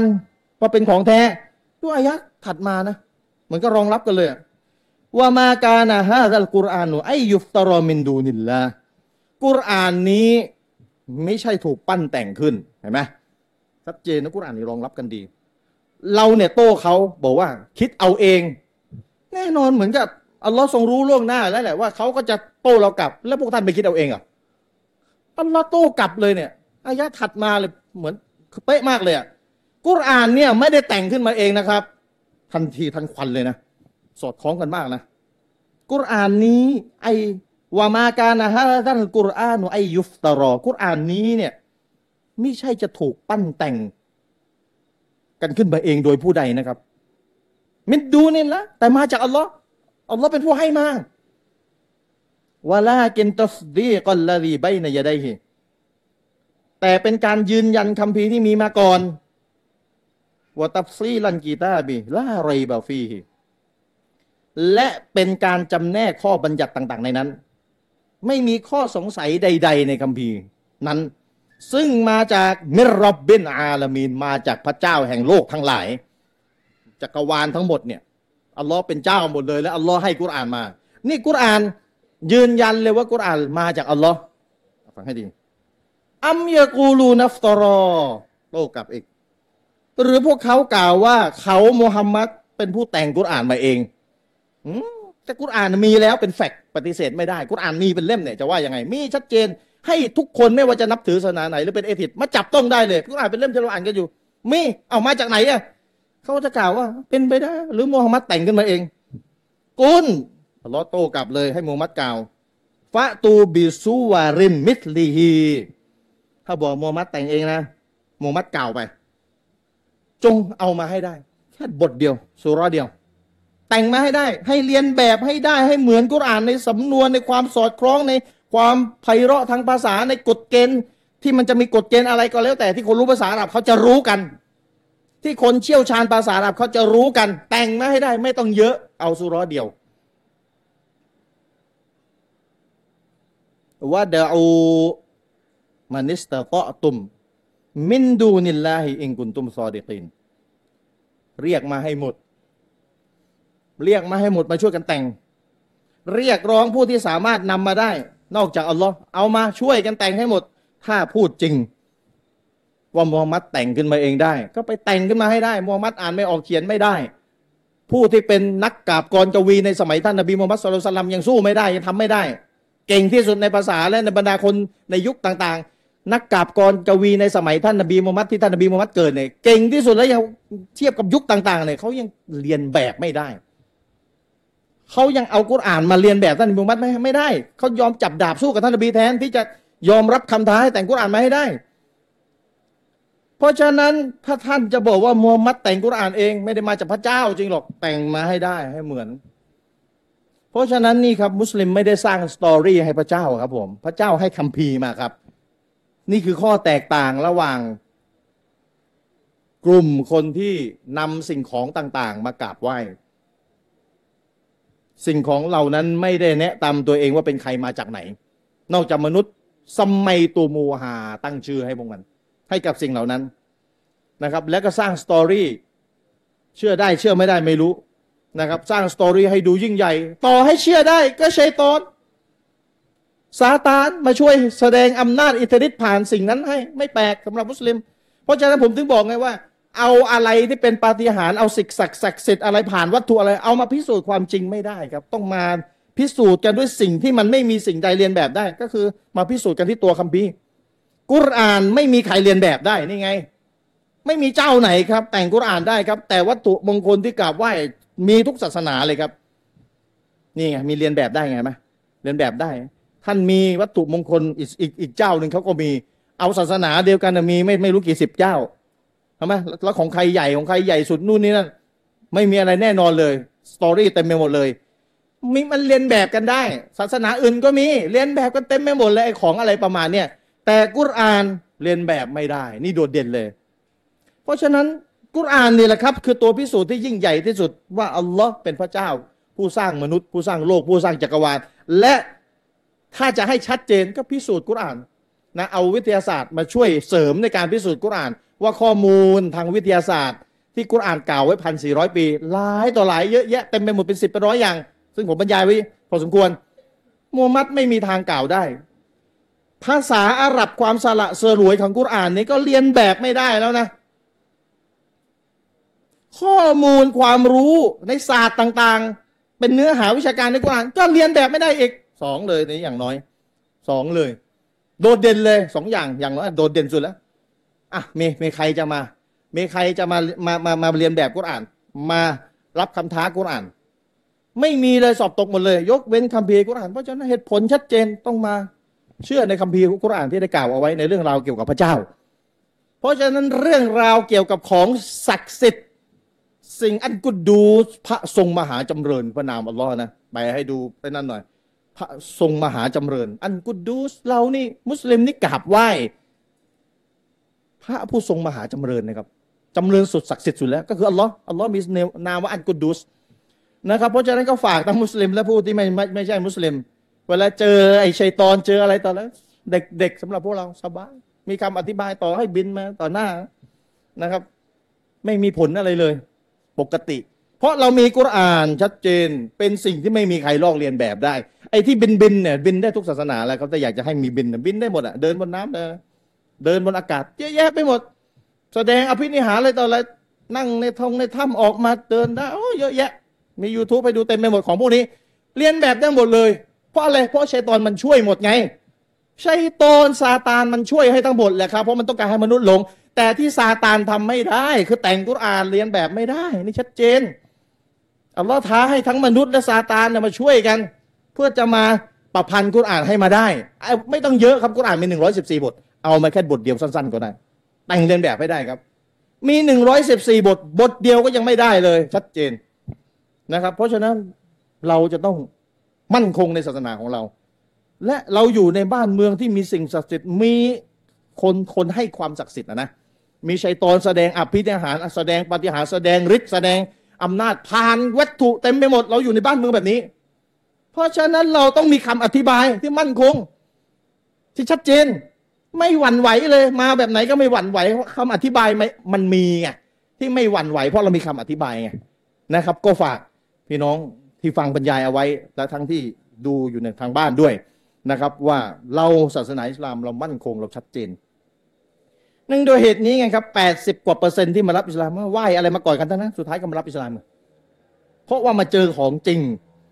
มาเจอของแท้ แล้วทำให้มั่นคงอยู่ถึงปัจจุบันแล้วมันชัด มันชัดเพราะอะไรมันชัดแล้วมันจะไปหวั่นไหวได้ยังไงนะครับ เพราะฉะนั้นมันสอดคล้องกับกุรอานที่อัลลอฮฺสุบฮานตะลาได้กล่าว กับท่านนบีมุฮัมมัดสุลลัลสลัมในสุรยูซุฟสุรที่สิบสองอายะที่หนึ่งร้อยแปดกุนฮาริฮีซาบีลีจงกล่าวเถิดมุฮัมมัด นี่คือแนวทางของฉันอาดาอูอิลลอฮีฉันเรียกร้องคนไปสู่อัลลอฮ์สู่กุรานเนี่ยอาลาบาฟีรอตินอย่างจับอย่างประจักษ์ชัดแจ้ง เรียกร้องคนไปสู่อัลลอฮ์ด้วยกับความรู้ที่มั่นคงชัดเจนครับ ไม่กลวงครับ ไม่ลอยครับ ไม่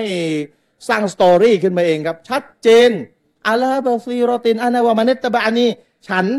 และผู้ปฏิบัติตามฉันด้วย ผู้ที่ปฏิบัติตามฉันด้วยเรียกร้องผู้คน มาสู่อิสลามด้วยกับความรู้ที่มั่นคงชัดเจนยากเกนเอ็นมุนยาตีน ความรู้ที่มั่นคงชัดเจนมาก นี่แหละคือแนวทางนบี เพราะฉะนั้นนี่คือศาสนาอิสลามศาสนาที่มาจากพระเจ้าผู้สร้างโลกสร้างจักรวาลสร้างโลกทั้งหลาย สร้างจักรวาลทั้งหลายสร้าง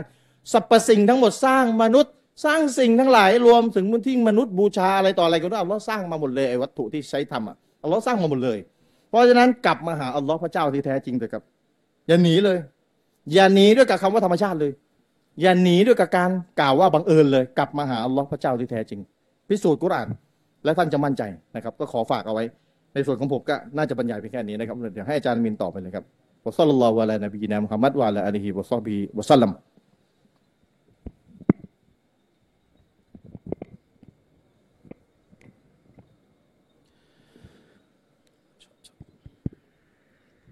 بسم الله الرحمن الرحيم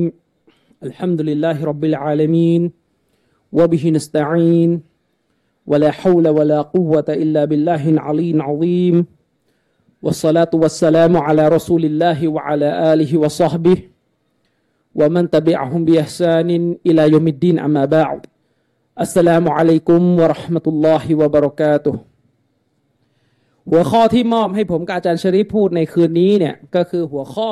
ที่ใช้ชื่อว่าจะสอนคน นะครับ ให้ศรัทธาต่ออัลลอฮ์อย่างไรจึงจะมีประสิทธิภาพ หลายท่านฟังหัวข้อนี้อาจจะเกิดคำถามว่ามันมีการศรัทธาต่ออัลลอฮ์แบบไม่มีประสิทธิภาพด้วยหรือ เราจึงต้องมานั่งตั้งหัวข้อว่าจะสอนคนให้อีหมานต่ออัลลอฮ์แบบมีประสิทธิภาพอย่างไร แน่นอนครับพี่น้อง การศรัทธาของคนเนี่ยมันไม่เท่ากัน อันนี้เป็นหลักอักีดะ เป็นหลักความเชื่อของแนวทางอัลลุสซุนนะวัลจามะเลย นั่นก็คือ อีมานของคนเนี่ยไม่เท่ากัน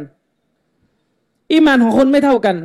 เพราะอีมานของแต่ละคนเนี่ยมันจะสูงมันจะต่ำขึ้นอยู่กับความรู้ขึ้นอยู่กับทางนำที่อัลลอฮ์มอบให้ขึ้นอยู่กับความยากีนที่เขามีต่อการศรัทธา ฉะนั้นแน่นอนนะครับ มุสลิมเนี่ยพูดถึงมุสลิมเนี่ย มุสลิมที่เชื่อต่อ Allah سبحانه และ تعالى ที่อีมานต่อ Allah سبحانه และ تعالى เนี่ยถามว่ามีไหมมุสลิมที่เชื่อ Allah ในสภาพที่ไม่ค่อยแข็งแรง หรือแย่ไปกว่านั้นคือเชื่อ ว่า Allah เนี่ยเป็นเจ้า แต่สั่นคลอนไม่ค่อยยากินทำไมจะไม่มีล่ะครับ สังคมมุสลิมเนี่ยประสบปัญหากับคนทิ้งศาสนาออกจากอิสลามไปเนี่ยเป็นคลื่นใต้น้ำ เธอซ่อนอยู่ในสังคมรูปแบบที่เปิดเผยเนี่ยมีนะครับ พี่น้องไม่ไม่ต้องไปดูที่ไหนไกลครับ เราวิเคราะห์และเอาเป็นบทเรียน วันนี้เราไม่ได้จะมาโจมตีประเทศใด ไม่ได้โจมตีผู้นำคนใด แต่เราเอาข้อเท็จจริง มาวิเคราะห์เป็นบทเรียน ผมเชื่อนะครับ พี่น้องที่ติดตามข่าวต่างประเทศเนี่ยพี่น้องจะเห็นว่าตอนนี้เนี่ยประเทศซึ่งถือว่าเป็นแผ่นดินฮารอมเนี่ยอย่างซาอุดิอาระเบียเนี่ยพี่น้องก็เห็นนะครับว่า เยาวชนวัยรุ่นเด็กรุ่นใหม่จำนวนไม่น้อยเลยไม่ค่อยจะเอาศาสนาแล้วไม่ค่อยจะเอาศาสนา ไม่ค่อยจะเคร่งครัดศาสนา เมื่อสักน่าจะเกือบเกือบปีที่แล้วเนี่ย มีเด็กวัยรุ่นเป็นนักธุรกิจจากซาอุดิอาระเบียเนี่ยมาเยี่ยมผมที่สำนักพิมพ์มัสบิกูเนี่ยที่ซอยรามคำแหงสามสิบเนี่ยเด็กอายุประมาณสักสามสิบรุ่นน้องผม มาเยี่ยมผม เขาบอกว่าตอนนี้เนี่ยทั้งตัวเขาเองแล้วก็วัยรุ่นซาอุโดยทั่วไปในเมืองริยาดเนี่ยจำนวนมากเลย ไม่ค่อยได้สนใจศาสนา อาจารย์ชริปเด็กซาอุจากเมืองริยาดเนี่ย ถามว่ารู้จักเชคมุนัดยิดไหมเนี่ยไม่รู้จัก ทั้งทั้งที่เชคมุนัดยิดในเว็บไซต์ของท่านอิสลามคิวเอเนี่ย คนที่สนใจศาสนาทั้งโลกนะเขาอ่านกันเขาใช้ประโยชน์กัน เพราะว่ามีเป็นสิบสิบกว่าภาษา แต่เด็กในริยาดเนี่ยไม่รู้จัก แน่นอนเราไม่ได้เหมาทั้งหมดว่าวัยรุ่นบ้านเขาเนี่ยแย่กันหมด แต่มันมีเยอะที่เป็นอย่างนี้ ถามว่าในแผ่นดินที่เคยปกครองด้วยระบอบอิสลาม มีกฎหมายชริอะเป็นรากฐานของประเทศ มีแผ่นดินฮารอมทั้งสอง มีใบตุลลอมีนครมดีนะมีอุลามะในเต็มบ้านเต็มเมืองเลย แต่ทำไมณวันนี้เนี่ยภาพที่มันปรากฏก็คือ เยาวชนในซาอุจำนวนไม่น้อยเนี่ย ไม่ค่อยจะเคร่งครัดศาสนา ยังไม่ได้พูดถึงสถิติที่มีการเก็บนะว่า มันมีคลื่นใต้น้ำของคนกลุ่มหนึ่งที่จริงๆเนี่ยเป็นเอทิสละเป็นคนที่ไม่ได้เชื่อลอ์และไม่ได้เอาอิสลามนะแต่จะเผยตรงๆไม่ได้ เพราะว่ามีกฎหมายติดอยู่นะครับ แต่เที่ยวพูด กระแสแตะศาสนาเนี่ยมี ถามว่าในใจกลางของแผ่นดินอิสลามเนี่ย เกิดแบบนี้ขึ้นเนี่ยมันเกิดขึ้นละ และที่มันเกิดแบบนี้ขึ้นเนี่ยสาเหตุมันมาจากอะไร แน่นอนครับ คนที่เขาศึกษาการเติบโตขึ้นของลัทธิเสรีนิยม ศึกษาถึงการเติบโตขึ้นของพวกมุลฮิดเนี่ยพวกปฏิเสธอัลลอฮ์เนี่ยในประเทศมุสลิมแล้วนะเจาะจงไปที่ประเทศมุสลิมเลย คนที่เขาศึกษาตามพวกนี้มาตลอดเนี่ยเขาบอกว่ามันมีอยู่สองเหตุผล หลักๆนะครับ มีอยู่สองเหตุผลหลัก ๆ เลย เหตุผลที่หนึ่ง เหตุผลที่หนึ่งนะครับ นั่นก็คือการที่วงวิชาการหรือความรู้ศาสนาที่มันมีอยู่ในประเทศมุสลิมเดิมเนี่ยกระบวนการสอนศาสนาหรือวงวิชาการเนี่ยอาจจะมีการให้ความสำคัญน้อยไปหน่อย กับการตอบโต้หรือสร้างภูมิคุ้มกัน ที่จะทำให้เยาวชนมุสลิม รับมือกับแนวคิดอันตรายพวกนี้ได้ สิ่งหนึ่งที่เราปฏิเสธไม่ได้นะว่าสังคมมุสลิมเราเนี่ยเวลาเราเวลาเราเรียนศาสนา เวลาเราสอนศาสนา ไม่ว่าจะเป็นสถาบันการศึกษา หรือไม่ว่าจะเป็นการบรรยายในเวทีต่าง ๆ ก็ตามแต่เนี่ยเนื้อหาที่เราพูดกันเนี่ยส่วนใหญ่มันเป็นเรื่องมุสลิมกับมุสลิม เนื้อหาที่เราพูดกันเนี่ยส่วนมากมันเป็นเรื่องมุสลิมกับมุสลิม ทั้งทั้งที่หลักฐานในศาสนา เรารู้กันหลักฐานในศาสนาเนี่ยคืออัลกุรอาน แล้วก็อัสซุนนะฮะดิษนบี กุรอานทั้งเล่ม สุนนะนบี เยอะครับพี่น้อง เยอะสุนนะของท่านนบีและฮะดิษกุรอานทั้งเล่มและสุนนะของท่านนบีเนี่ยเนื้อหาสาระที่อยู่ในหลักฐานเนี่ยมันหลายเรื่อง แต่แน่นอนเวลาเราฟังศาสนาเนี่ยโดยมากเราจะเอาบางส่วนของหลักฐานเนี่ยมาพูดก็หมายถึงว่าสังคมเนี่ยสนใจฟังเรื่องอะไรเราก็บรรยายไปตามหัวข้อนั้น อะมันเป็นอย่างนั้นเราปฏิเสธก็ไม่ได้นะครับ ผมถามพี่น้องนะพี่น้องฟังศาสนาฟังบรรยายมา ผมไม่รู้กี่ปีนะอ่านี่บางด้านหน้าเนี่ยอายุมากกว่าผมนะครับ ฟังศาสนามากี่ปีเนี่ย เคยนับไหมว่าฮัดดิสที่เราเคยได้ยินอาจารย์ยกกันมาเนี่ย มันมีกี่บทนะที่เราเคยได้ยินอะมันมีกี่บท ถ้าให้นึกอะพี่น้องอาจจะนึกภาษาอาหรับไม่ได้เอานึกความหมายคร่าวๆเนี่ยเอ๊ะมันมีกี่บทฮัดดิสที่เราเคยได้ยินอะมีกี่บท เคยนับไหมว่ามันถึงห้าสิบบทไหมเอาแบบที่ไม่ซ้ำกันเลยนะ คือมันเคยถึงห้าสิบบทไหมซึ่งแน่นอนมันเป็นไปไม่ได้ฮัดดิสในศาสนาเนี่ยมันมีเยอะกว่านี้ พี่น้องครับ พี่น้องเคยได้ยินหนังสือฮัดดิสชุดนี้ไหมผมว่าพี่น้องได้ยินแหละอาจารย์ซุนนะเนี่ยยกกันมาบ่อยอะพี่น้องเคยได้ยินหนังสือฮัดดิสที่มีชื่อว่า มุสนัดอิหม่ามอัลมัดไหมคุ้นคุ้นไหมมันต้องได้ยินนะเพราะว่าอาจารย์ซุนนะเวลาอาจารย์ซุนนะบ้านเรายกฮัดดิสมาอ่านอกจากจะมี สอฮีบุคอรีสอฮีมุสลิมซุนันต่าง ๆ มันก็จะมีหนึ่งในนั้นคือ มุสนัดอิหม่ามอัลมัดเป็นหนังสือฮะดีษอาจารย์จะชอบยกฮะดีษมาฮะดีษนี้รายงานโดยอิหม่ามอัลมัดในมุสนัดของท่าน อิหม่ามอัลมัดนี่เป็นใครอะเราก็รู้กันเป็นอิหม่ามหนึ่งในสี่และเป็นอาจารย์ของอิหม่ามบุคอรีอิหม่ามอัลมัดเนี่ยมีหนังสือฮะดีษที่ชื่อมุสนัดอิหม่ามอัลมัดอ่าเดาสิ ว่าฮะดีษที่อยู่เฉพาะในเล่มนี้ทั้งหมดนะมันกี่หมื่นบท อันนั้นผมให้เลขคร่าวๆแล้ว ไม่ได้บอกว่ากี่บทเนี่ยพี่น้องอาจจะไปเดาว่าเป็นพัน เป็นหมื่นครับอ่าแล้วแต่บางบางสำนักพิมพ์ที่เขาพิมพ์เนี่ยสามหมื่นกว่าบท ซึ่งส่วนมากของฮะดีษที่อยู่ในมุสนัดอิหม่ามอัลมัดเนี่ยมีสถานะซอฮีหรือไม่ก็ฮัสันก็หมายถึงว่าส่วนใหญ่เนี่ยเป็นฮะดีษที่เอาเป็นหลักฐานได้ อาจจะมีบางบางบท เล็ก ๆ น้อย ๆ หลุดเข้ามาอาจจะเป็นดออีฟเล็กน้อยอย่างมี แต่เมาดุนี่ไม่มีฮะดิษเกนี่ไม่มีนะครับ จนอุลามะหลายท่านบอกว่าฮะดิษในมุสนัดอิหม่ามอัมัดเนี่ยความน่าเชื่อถือของมันคือความซอฮีของมันเนี่ยรองจากบุคอรีหรือมุสลิม แต่จำนวนฮะดิษสามหมื่นบทคำถามคือที่เราฟังบรรยายมาชั่วชีวิตเนี่ยมันมันถึงห้าสิบบทไหมไม่ถึง นะครับ พี่น้องบางท่านอาจจะบอกว่าอาจารย์ฮัดดิษมันเยอะขนาดนั้นเลยเหรอใช่ครับมันเยอะ เพราะชีวิตท่านนบีทั้งชีวิตพี่น้อง ชีวิตท่านนบีทั้งชีวิตที่ท่านนบีด่าว่าอิสลามนบีกินนบีพูดอะไรเนี่ยสฮาบะเขาจดจำกันมา พี่น้องลองนึกภาพอะสฮาบะในในชีวิตเขาเนี่ย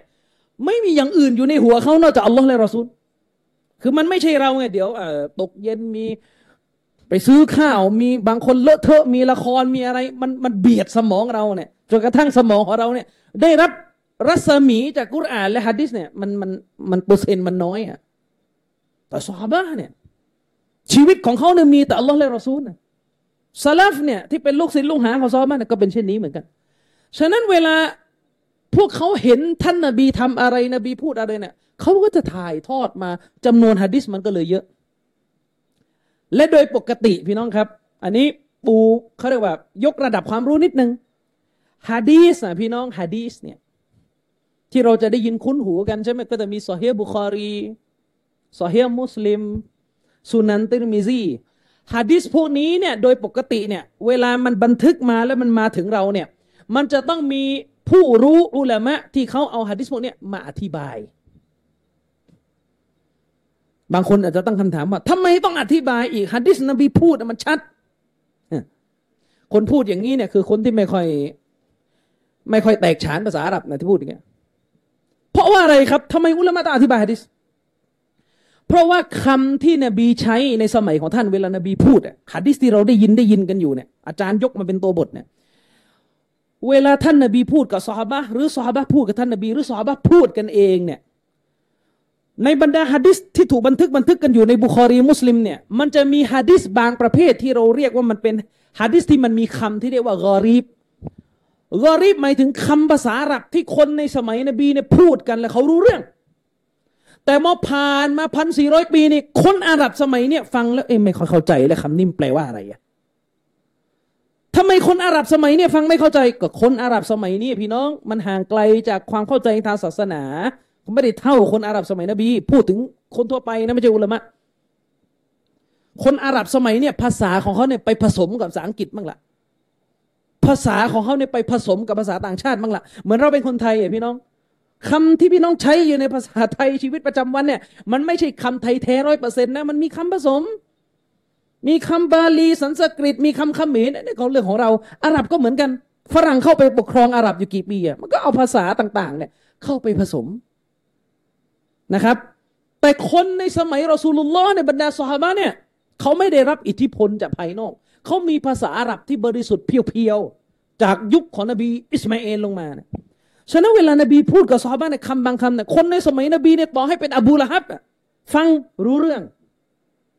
แต่คนสมัยเราฟังเอ๊ะมันงงแล้วคำนี้มันแปลว่าอะไรเห็นไหมคำนี้แปลว่าอะไรเริ่มไม่เข้าใจ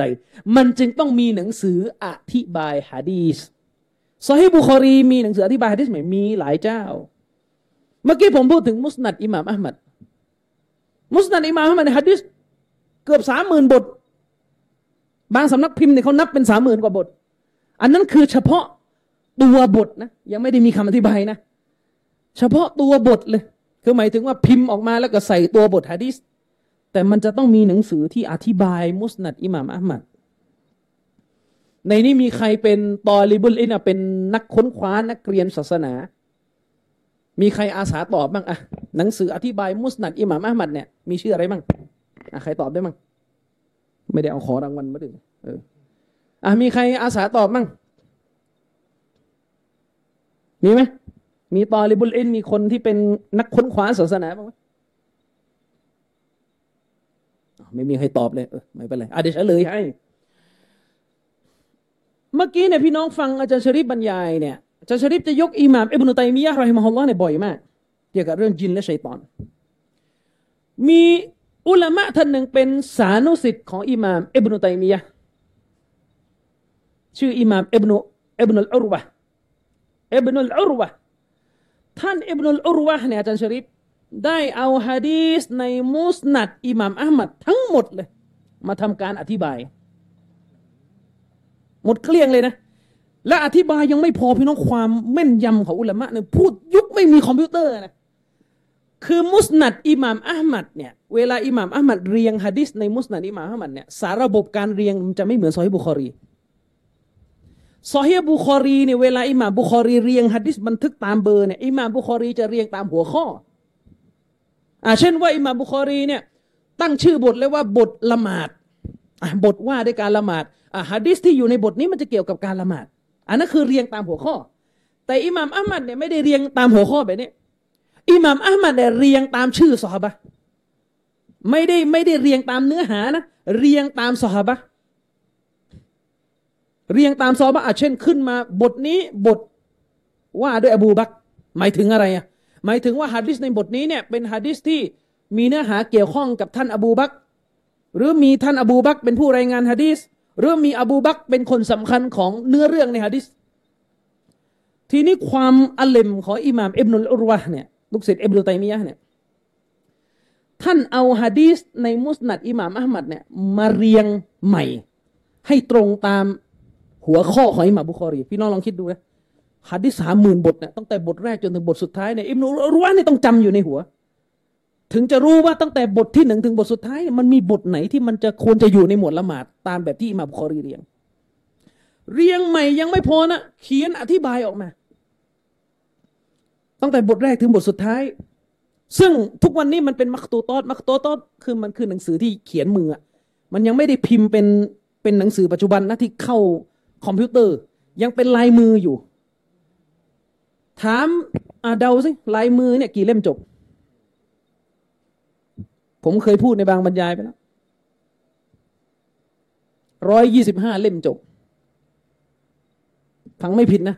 ประมาณร้อยยี่สิบห้าเล่มจบร้อยยี่สิบห้าเล่มจบ อธิบายฮะดิษทั้งหมดเลยในมุสลิมมามันนี่คือความรักที่อุลามะมีต่อสุนนะนบี โดยในร้อยยี่สิบห้าเล่มจบเนี่ย แทบจะคือบ่อยมากอาจารย์ชริปอุลามะที่เขาไปศึกษาพวกหนังสือเล่มเนี้ บ่อยมากที่อิหม่ามอิบนุอัลวะเนี่ยจะต้องอ้างอิบนุตัยมียะในการอธิบายฮะดิษแต่ละบทซึ่งอุลามะเขาบอกว่าเนี่ยหนังสือชุดเนี่ยกำลังจะพิมพ์ในอนาคตต้องรอไม่รู้จะออกมาเมื่อไหร่ตอนนี้เขากำลังดำเนินการพิมพ์อยู่ อุลามะบอกว่าในอนาคตเนี่ยเราจะได้ความรู้อีกเยอะเลยจากหนังสือ ชุดนี้ แต่ในซาอุดิอาระเบียเนี่ยมีอุลามะบางท่านนะที่เขาอ่านหนังสือลายมือพวกเนี่ยร้อยกว่าเล่มจบเนี่ยเกินกว่าสามสี่รอบอะอ่ามี ผมยกเรื่องนี้มาเนี่ย ผมแค่ต้องการให้พี่น้องเห็นถึงความสำคัญว่า คือเราเนี่ย เราเรียกตัวเองว่าเราเป็นชาวซุนนะคาว่าชาวซุนนะเนี่ยคือผู้ที่ต้องการทางนำจากอัลลอฮ์ใช่ไหมคือผู้ที่ต้องการทางนำจากศาสนาอิสลามของท่านนบีใช่ไหมแต่เราเนี่ยมันจะเรียกว่าเป็นชาวซุนนะเต็มปากไหมถ้าเราถามว่านี่ฮะดิษนบีหรือกุรอานเนี่ย เราเคยฟังอะไรที่เราเคยฟังกุรอาน เราเคยฟังฮะดิษในเนื้อเรื่องที่มันมันดูมันเดินหน้าไปจากที่เราเคยฟังไหมคือหมายถึงว่าเวลาเราฟังบรรยายเนี่ย เราเคยมานั่งจดไหมว่าเออบรรยายแต่ละครั้งที่เราฟังแต่ละสัปดาห์เนี่ยมันมีเรื่องใหม่ไหมมันมีเรื่องใหม่ไหมเพราะแน่นอนพี่น้องครับ เราเป็นมุสลิมในก่อนตายเนี่ย โดยเนียดของเรานะ โดยเจตนาของเราเนี่ย เราต้องอยากฟังอะว่าตกลงเนี่ยตั้งแต่สุรอัลฟาติฮาไปจนถึงสุรอันนัสเนี่ยอัลลอฮ์บอกอะไรเราบ้างฮะดิษนบีเนี่ยนบีพูดอะไรกับเราบ้าง หรือจริงๆเนี่ยเราฟังกันอยู่สามสีต้นนั่นแหละซึ่งแน่นอนในการฟังสามสีต้นนะถ้าฟังให้ถ่องแท้มันไม่ใช่ปัญหา แต่เราต้องฟังเรื่องอื่นเพิ่มด้วย เพราะนี่คือวะฮีผมพูดตรงนี้เนี่ย ผมต้องการจะนำไปสู่ที่ผมพูดเมื่อกี้ว่า ประเทศมุสลิมพี่น้องครับ ปฏิเสธไม่ได้ทั่วโลกตอนนี้ประสบปัญหาเด็กรุ่นใหม่ ไม่ค่อยจะเอาศาสนาเด็กรุ่นใหม่ไม่ค่อยจะเอาศาสนา ประสบปัญหา พี่น้องครับ ใครจะไปจินตนาการออก วันเนี้ยในใจกลางเมืองซาอุดิอาระเบียอย่างริยาดเนี่ยเราคุยกับเด็กซาอุเนี่ย บางคนเนี่ยนะครับ เป็นคนอาหรับแท้ๆเนี่ยอ่านกุรอานไม่ค่อยจะถูกอะนี่ผมเจอเด็กซาอุที่มาไทยเนี่ยแทบไม่รู้เรื่องอะไรเลย สาเหตุสำคัญมาจากอะไรครับหนึ่งความรู้ศาสนาที่เราถ่ายทอดกันในสังคมมุสลิมเนี่ยบางทีมันเป็นความรู้ที่ไม่ครอบคลุม โดยเฉพาะอย่างยิ่งความรู้ที่มันจะทำให้เยาวชนเนี่ยมีภูมิมีวัคซีน และเผชิญหน้ากับไอ้ภัยสมัยใหม่ ๆอะพี่น้องส่งลูกหลานเรียนโรงเรียนโรงเรียนซุนนะใครมีลูก อันนี้มีมีใช่ไหมเนี่ยมาจากโรงเรียนซุนนะเนี่ย ถามว่าเวลาเราเรียนหลักสูตรเนี่ยหลักสูตรซานาวีฟรดูอีนเนี่ยเราต้องเรียนวิชาอากีดะใช่ไหมเราเรียนใช่ไหมวิชาอากีดะะเราเรียน ผมถามผมถามหน่อยเนี่ยผมคุยอาจารย์ยูนุสบ่อยเรื่องเนี้ยหลักสูตรฟรดูอีนเนี่ยหลักสูตรซานาวีเนี่ยจะต้องมีเนื้อหาสำหรับสำหรับตัวเชรอใช่ไหมคือจะต้องมีเนื้อหาที่สอนว่าชาวซุนนะเนี่ยจะมีอากีดะแบบซาลฟในเรื่องนี้เนี่ยมันเป็นแบบนี้แบบนี้แบบนี้ และ ถ้าเชื่อตามนี้นะ ถ้าเชื่อตามไปจากอันนี้นะ อันนี้แนวทางดอลลาร์ละมันต้องมีสอนอะโรงเรียนซุนนะแทบทุกโรงเรียนจะต้องสอนว่าอัลลอฮ์อยู่อยู่เหนืออารัชอัลลอฮ์อยู่เหนือมัคลูกอัลลอฮ์อยู่เบื้องบน โรงเรียนซุนนะต้องสอน และโรงเรียนซุนนะก็จะกำชับเลยนะสิฟัตยี่สิบเนี่ยอันตรายนะต้องมีบอกจะลึกจะไม่ลึกอีกเรื่องหนึ่งแต่ว่าต้องมีบอก โรงเรียนบางโรงเนี่ยต้องเน้นย้ำเรื่องกฎยานีด้วยซ้ำนะ ถามว่าสิ่งเหล่านี้เนี่ย เราสอนทำไมแน่นอนเราสอน เพราะว่ามันคือส่วนหนึ่งจากการปกป้องลูกหลานของเรา ไม่ให้มีอากีดะที่ ขัดกับแนวทางอะลิสุนนะเราหันไปดูสังคมมุสลิมอะสังคมมุสลิมมีซูฟีตาริกะมีซูฟีตาริกะมีอัชชัยรอมีอัลลุนกาลามมีชีอะยุคหนึ่งชีอะระบาดเนี่ย เราก็พูดกัน แต่เรื่องหนึ่งที่เหมือนเราจะมองข้ามะนะภัยที่มันคุกคามสังคมมุสลิมเนี่ย มันไม่ได้มีแค่ พวกที่แสดงภาพว่าเป็นมุสลิมอย่างกลุ่มพวกนี้ไม่ได้มีแค่นี้ มันมีความคิดที่มาจากคนซึ่งไม่ใช่มุสลิมแต่เดิมเลย และหลายท่านเนี่ยประมาทไป ลูกหลานมุสลิมเนี่ยที่จบสนาวีกันมาเนี่ย จบจากโรงเรียนสนาวีกันมาเนี่ย เรื่องนี้ผมฝากนิดนึงนะ ผมไม่มีสถิตินะ ผมถามเป็นคำถามนิดนึง เด็กมุสลิมเนี่ยส่วนใหญ่ก็จบม .6 จบม .6 ก็ไปเรียนต่อเห็นไหมล่ะถามว่าที่ไปเรียนต่อเนี่ย ผมฝากถามหน่อย ถ้าโรงเรียนไหนมีทะเบียนเนี่ย ให้ข้อมูลผมมาหน่อย ผมอยากรู้มากเลย ว่าเด็กมุสลิมเนี่ยลูกหลานมุสลิมเนี่ยที่จบม .6 แล้วก็ไปเรียนต่อเนี่ยส่วนใหญ่ไปเรียนต่อศาสนาหรือไปเรียนต่อสามัญนี่ผมไม่รู้ ผมฝากตั้งคำถามว่าส่วนมากของนักเรียนที่จบจากโรงเรียนศาสนาเนี่ยไปเรียนต่อสามัญหรือไปเรียนต่อศาสนาคาว่าไปเรียนต่อศาสนาคืออาจจะไปเรียนไคโรจะไปเรียนซาอุ ซึ่งคนที่ไปเรียนต่อศาสนาเนี่ยเขาก็จะต้องมีเส้นทางการต่อสู้ของเขาต่อ เพราะว่าเวลาจะกระโดดไปเรียนต่างประเทศอะเดี๋ยวก็จะไปเจอกันไม่รู้สายไหนต่อสายไหน มีอาชัยเอรอมีเอควาน มีซาลาฟีมี ฮัดดาดีมีอะไรใหม่ๆออกมาเรื่อยๆอันนั้นคนที่จะไปเรียนศาสนาโดยตรง ก็ต้องไปเจอกับเรื่องนี้ต่อ ประมาทไม่ได้นะอาจารย์บางท่านเนี่ยเป็นลูกหลานซุนนะไปเรียนไคโรปุ๊บกลับมา เป็นอาชัยเรอก็มี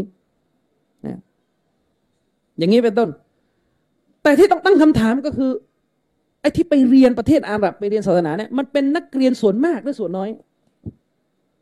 เคยสังเกตเพื่อนๆร่วมชั้นไหม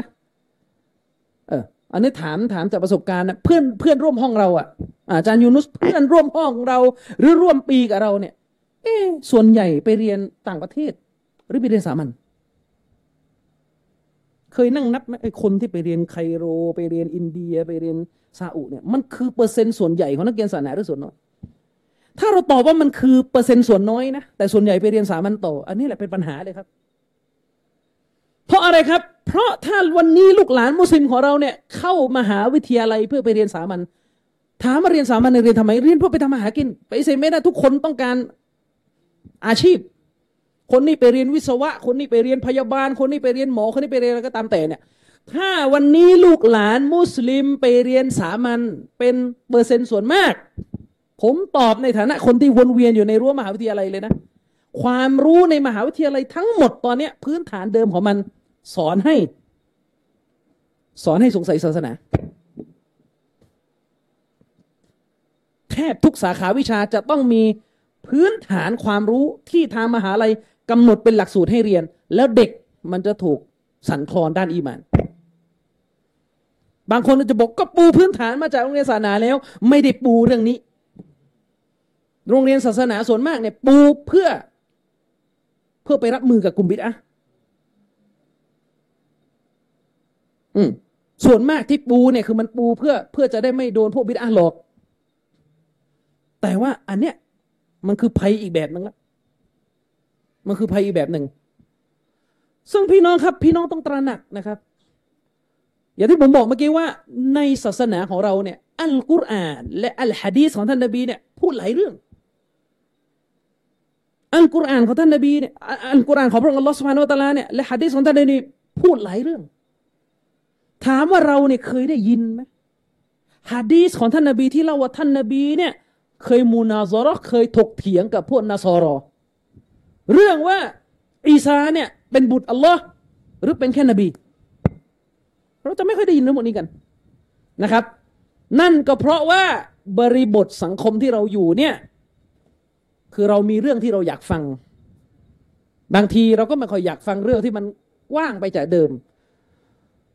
ซึ่งสุดท้ายครับพี่น้องเราปฏิเสธไม่ได้ว่าผลลัพธ์ที่มันเกิดขึ้นก็คือ พอมันมีอะไรต่อมีอะไรเนี่ยเข้ามาบ่อนเข้ามาเจาะลูกหลานมุสลิมเรา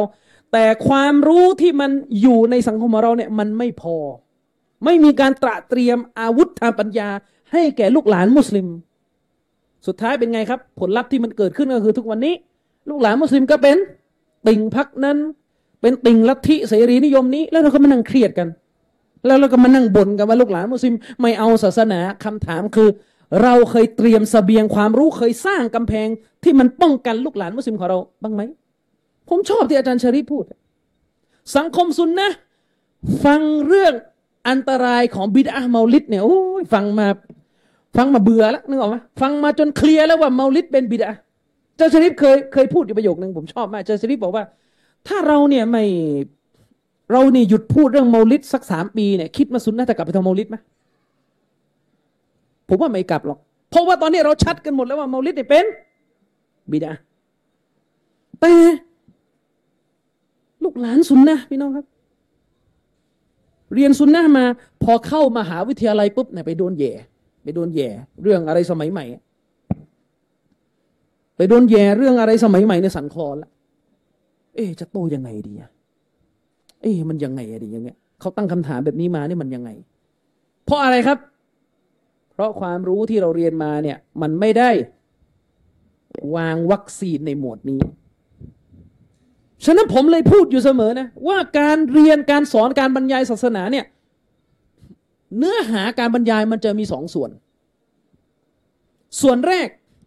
คือความรู้ที่ไม่ว่าจะกี่ยุคกี่สมัยเราก็ต้องเรียน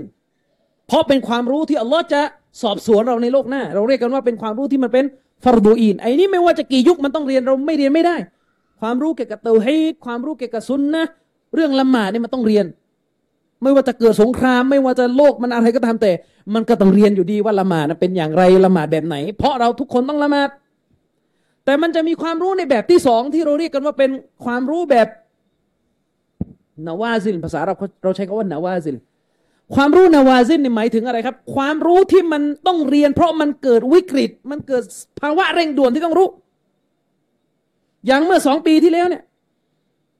พอโลกเนี่ยประสบปัญหาโควิดอะเราต้องมานั่งเรียนกันว่าตกลงในในหลักการศาสนาเนี่ยเวลาเกิดโรคระบาดเนี่ย นบีให้ทํำยังไง มันเราต้องเรียน ถ้าไม่มีโควิดเนี่ยเราก็ไม่ได้พูดกันหรอกเหมือนกันถามว่าสังคมมุสลิมเนี่ยมีความจำเป็นไหมต้องมานั่งเรียนฟังบรรยายกันว่าเออชีอะห์เนี่ยมันหลงยังไงมันเป็นกาเฟตเพราะอะไร มันดอลาละยังไง ยุคก่อนที่ชีอะยังยังไม่ได้เข้ามาเมืองไทยนะก่อนที่ชีอะจะระบาดเนี่ยเราก็ไม่เคยได้เรียนกันหรอก เพราะอะไรไม่มีความจำเป็นต้องรู้ เรารู้ทางนำของอัลลอฮฺสุบฮานุตะลานี่พอแล้วแต่พอฟิตนะพอฟิตนะของชีอะมันเกิด พอความสงสัยที่ชีอะเนี่ยมันพ่นสู่สังคมเนี่ยมันเริ่มกระจาย จึงเป็นหน้าที่ของผู้มีความรู้ที่จะต้อง ต้องอะไรครับ ต้องสร้างความรู้ที่มันเป็นวาระเร่งด่วนขึ้นมาปกป้องประชาชน ปกป้องผู้ศรัทธาไม่ให้หลงผิด ทีนี้วันนี้เนี่ยที่เราต้องการจะบอกก็คือว่า ความรู้ที่มันจะปกป้องมุสลิมจากความหลงผิดเนี่ยมันไม่ได้มีแค่เรื่องกลุ่มบิดาแต่มันมีกลุ่มที่ไม่ใช่มุสลิมแต่ต้น และเราอย่าประมาทว่ากลุ่มเหล่านี้นะเอ้ยเขาไม่ใช่มุสลิมเขาไม่มีผลกับลูกหลานเราไม่จริงครับ มีผลครับ ขึ้นอยู่กับว่าเราเนี่ย ตระหนักหรือเปล่า อายะกุรอานที่อาจารย์ชริฟยกมาเมื่อกี้เนี่ยอัลลอฮ์กล่าวไว้ในอันกุรอานกุลهذه سبيليนะครับจงกล่าวเถิดอัลลอฮ์สั่งนบีฮาซิฮิซาบีลีนี่คือหนทางของฉันอัลลอฮ์ให้นบีกล่าวأدعو إلى الله على بصيرة أنا ومن اتبعنيอัลลอฮ์ให้นบีกล่าวว่าฉันเนี่ยเรียกร้องผู้คนไปสู่อัลลอฮ์อาลาบาซีรอ ตามภาษาเนี่ยเรียกร้องผู้คนไปสู่อัลลอฮ์เนี่ยบนบาซีรอบนสิ่งที่มันประจักษ์อธิบายยังไงตรงอายะนี้อาลาบาซีรอบนสิ่งที่มันประจักษ์ชัดเจน ท่านอิหม่ามอิบนุกะซีรรอฮิมะฮุลลอฮ์ซึ่งเป็นอุลามะที่ชำนาญด้านการอธิบายอัลกุรอานเรียกว่าเป็นเบอร์ต้นๆของประชาชาติอิสลามอิหม่ามอิบนุกะซีรบอกว่า การเรียกร้องผู้คนไปสู่อัลลอฮ์สุบฮานาวะตาลา บนบาซีรอบนสิ่งที่มันประจักษ์แจ้งเนี่ย หมายถึงอะไรครับอาลายากีนอาลายากีนินหมายถึงคนที่เป็นผู้ที่ตามแนวทางของท่านนบีสุลต่านสลัมเนี่ยการด่าวะของเขาเนี่ยเป็นการเรียกร้องคนไปสู่อัลลอฮ์บนหลักฐานที่มันยากีนมั่นใจ แบบไม่มีงงไม่มีคุมเครือ ถ้าเรียกร้องคนไปสู่อัลลอฮ์แต่โดนจี้นิดนึง อะโดนถามตรงนี้นิดนึงอะรวนแล้วไปไม่ถูกแล้วอันนี้ไม่ใช่บาซีรอ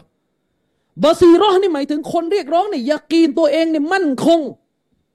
ไม่ว่าจะมีอะไรมาปุ๊บขจัดได้หมดอิบนุอิบนุกะซีดอธิบายต่อบาซีรอเนี่ยยังหมายถึงบุรฮานินชรอียินวะบุรฮานินอักลียินคนที่ด่าวะคนไปสู่อัลลอฮ์ตามแนวทางของนบีนะ ตามแนวทางของนบีเนี่ยคือคนที่จัดเตรียมสองอย่าง จัดเตรียมหลักฐานเนี่ยสองประเภทศาสนาเนี่ยหลักฐานเนี่ยจะมีสองสองสองชนิด หลักฐานชนิดแรกเนี่ยคือหลักฐานที่เป็นบุรฮานชรียินหมายถึงหลักฐานที่เป็นตัวบท อันนี้เรียกว่าหลักฐานชนิดหนึ่งหลักฐานที่เป็นตัวบท ในที่นี้คืออัลกุรอานแล้วก็อัสซุนนะคนที่จะด่าว่าคนไปสู่อัลลอฮ์เนี่ยจะต้อง จะต้องเม่นในอัลกุรอานนะถ้าไม่เม่นในอัลกุรอานเนี่ยจะด่าว่าไปด่าว่ามาเนี่ยพูดไปพูดเอาไปขัดอัลกุรอานเองอีกเอางงอีกไม่ได้ จะต้องแม่นในอัลกุรอานแม่นในอัสุนนะอันนี้คือหลักฐานในเชิงตัวบทภาษาอาหรับเราใช้คำว่าดาลีนที่มันเป็นนักลีมันเป็นตัวบทในศาสนา กับอีกชนิดหนึ่งเราเรียกกันว่าบุรฮานอักลียินเป็นหลักฐานในเชิง สติปัญญาที่บริสุทธิ์อิบนุตัยมียะอธิบายนะครับว่าหลักฐานที่เป็นตัวบทในศาสนากับสติปัญญาของมนุษย์ที่บริสุทธิ์ตามที่อัลลอฮ์สร้างเนี่ยจะไม่มีวันขัดกัน อย่าไปเข้าใจผิดนะอย่าไปเข้าใจผิดว่าเฮ้ยศาสนาอิสลามเนี่ยเป็นศาสนาที่ไม่สนใจสติปัญญาไม่ใช่ อันนั้นเข้าใจผิดอัลลอฮ์สุบฮานาวะตาลาเนี่ยสร้างมนุษย์มาอัลลอฮ์สร้างสติปัญญาเรามาใช่ไหม อัลลอฮ์สร้างสติปัญญามาอัลลอฮ์สร้างสติปัญญามนุษย์มาอิบนุตัยมียะอธิบายนะครับว่า ผู้ที่สร้างสติปัญญาเนี่ยจะไม่มีวันสร้างสติปัญญาที่มีอยู่ในการสร้างของพระองค์ ให้ไปขัดกับสิ่งที่พระองค์ดำรัสไม่มีทาง แต่บางครั้งอะที่เราบอกว่าเออเราใช้ปัญญาแล้วไปขัดกับตัวบท อันนั้นไม่ใช่ปัญญาที่บริสุทธิ์ อันนั้นเป็นปัญญาที่มันมีปัญหาและเป็นปัญญาดอลาละ แต่ภาษาอาหรับจะมีคาว่าอักลุสฮีสติปัญญาที่บริสุทธิ์จะไม่ขัดกับตัวบทที่มาจากอัลลอฮฺและรอซูลถ้าเมื่อใดที่สติปัญญาของเราเนี่ยเหมือนจะขัดกับตัวบทอันนั้นเราใช้ปัญญาผิด พี่น้องครับ พี่น้องเคยได้ยินฮะดิษบทหนึ่งไหมผมเชื่อว่าเคยได้ยินกันบ่อยฮะดิษที่ท่านอาลีบอกว่าถ้าหากศาสนาเนี่ย มันใช้ความเห็นมันใช้สติปัญญาแล้วไซเนี่ย เวลาเราจะล้างคฟจะล้างไอ้ถุงเท้าหนังที่หุ้มเท้าเนี่ย เราก็คงเช็ดด้านล่างสินะ แต่สุนนะนบีให้เราเช็ดด้านบนใช่ไหมอ่าสุนนะนบีให้เราเช็ดด้านบน ท่านอาลีบอกว่าถ้าศาสนาเนี่ย มันใช้สติปัญญาไม่ได้ใช้วะฮีแล้วไซเนี่ยเราก็คงไปเช็ดด้านล่างเพราะด้านล่างมันสกปรก แต่ตามสุนนะเนี่ยเช็ดด้านบน พี่น้องครับ ถ้าพี่น้องฟังตัวบทนี้เนี่ยที่ท่านอาลีพูดเนี่ย ถ้าเราฟังแบบไม่ไม่ไม่ไม่ได้ไปดูนักปราชญ์อธิบายเนี่ยเราก็จะคิดว่าเนี่ยฮะดิษนี้เป็นหลักฐานว่าศาสนาห้ามใช้ปัญญา แต่ในการอธิบายฮะดิษนี้ที่อุลามะเขาอธิบายอุลามะที่เขาชำนาญฮะดิษจริง ๆเขาบอกว่าฮะดิษนี้เนี่ยที่ท่านอาลีพูดเนี่ยไม่ได้ปฏิเสธการใช้สติปัญญาที่บริสุทธิ์ ที่ท่านอาลีพูดในฮะดิษเนี่ยหมายถึงถ้าศาสนาเนี่ย มันใช้สติปัญญาที่ไม่บริสุทธิ์จากอัลลอฮ์และรอซูลเนี่ย เราก็จะเช็ดด้านล่าง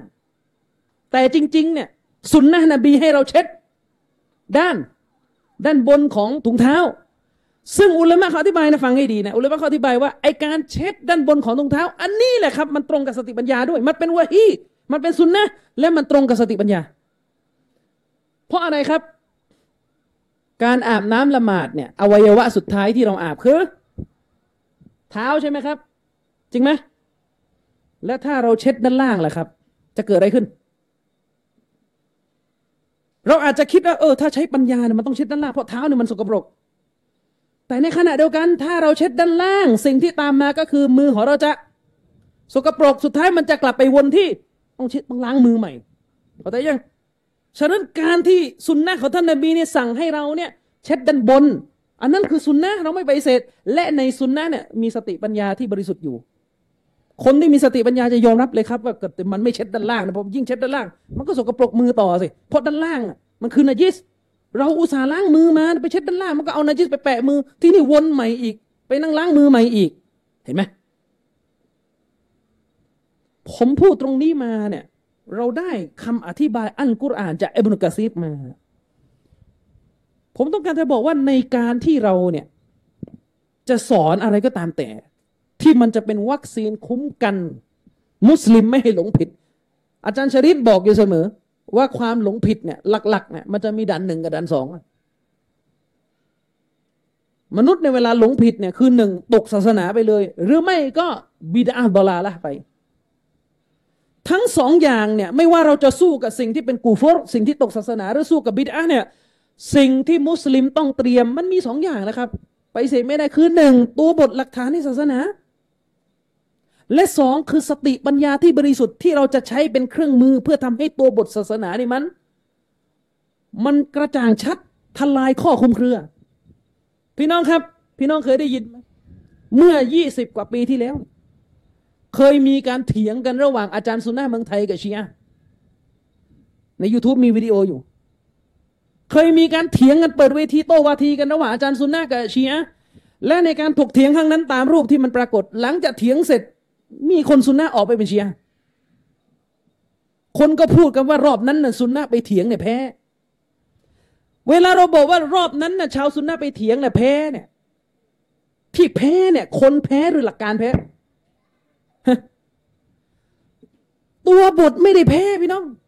หลักฐานเนี่ยไม่ได้แพ้ แต่ที่แพ้เนี่ยคืออะไรครับ ทักษะ ทักษะของฝ่ายเราในแพ้ เตรียมตัวมาไม่ดี เตรียมลูกเล่นมาไม่ดีอะแพ้วะฮีไม่มีวันแพ้นะครับ แต่ที่แพ้เนี่ยคืออะไรครับ คือคน แสดงว่าบทเรียนที่ได้มาคืออะไรรู้ไหมครับ เรามีตัวบทอยู่ในมือเนี่ย ตัวบทนี่มันเป็นสัจธรรม แต่บางครั้งเนี่ย เวลาเราเผชิญหน้ากับคนที่เขาปฏิเสธอัลลอฮ์ปฏิเสธรอซูลเนี่ย และเราเอาตัวบทมาใช้ แต่มันดันไม่มันดันไม่ชัดเนี่ย มันไม่ใช่ปัญหาที่ตัวบทนะ มันปัญหาที่เรา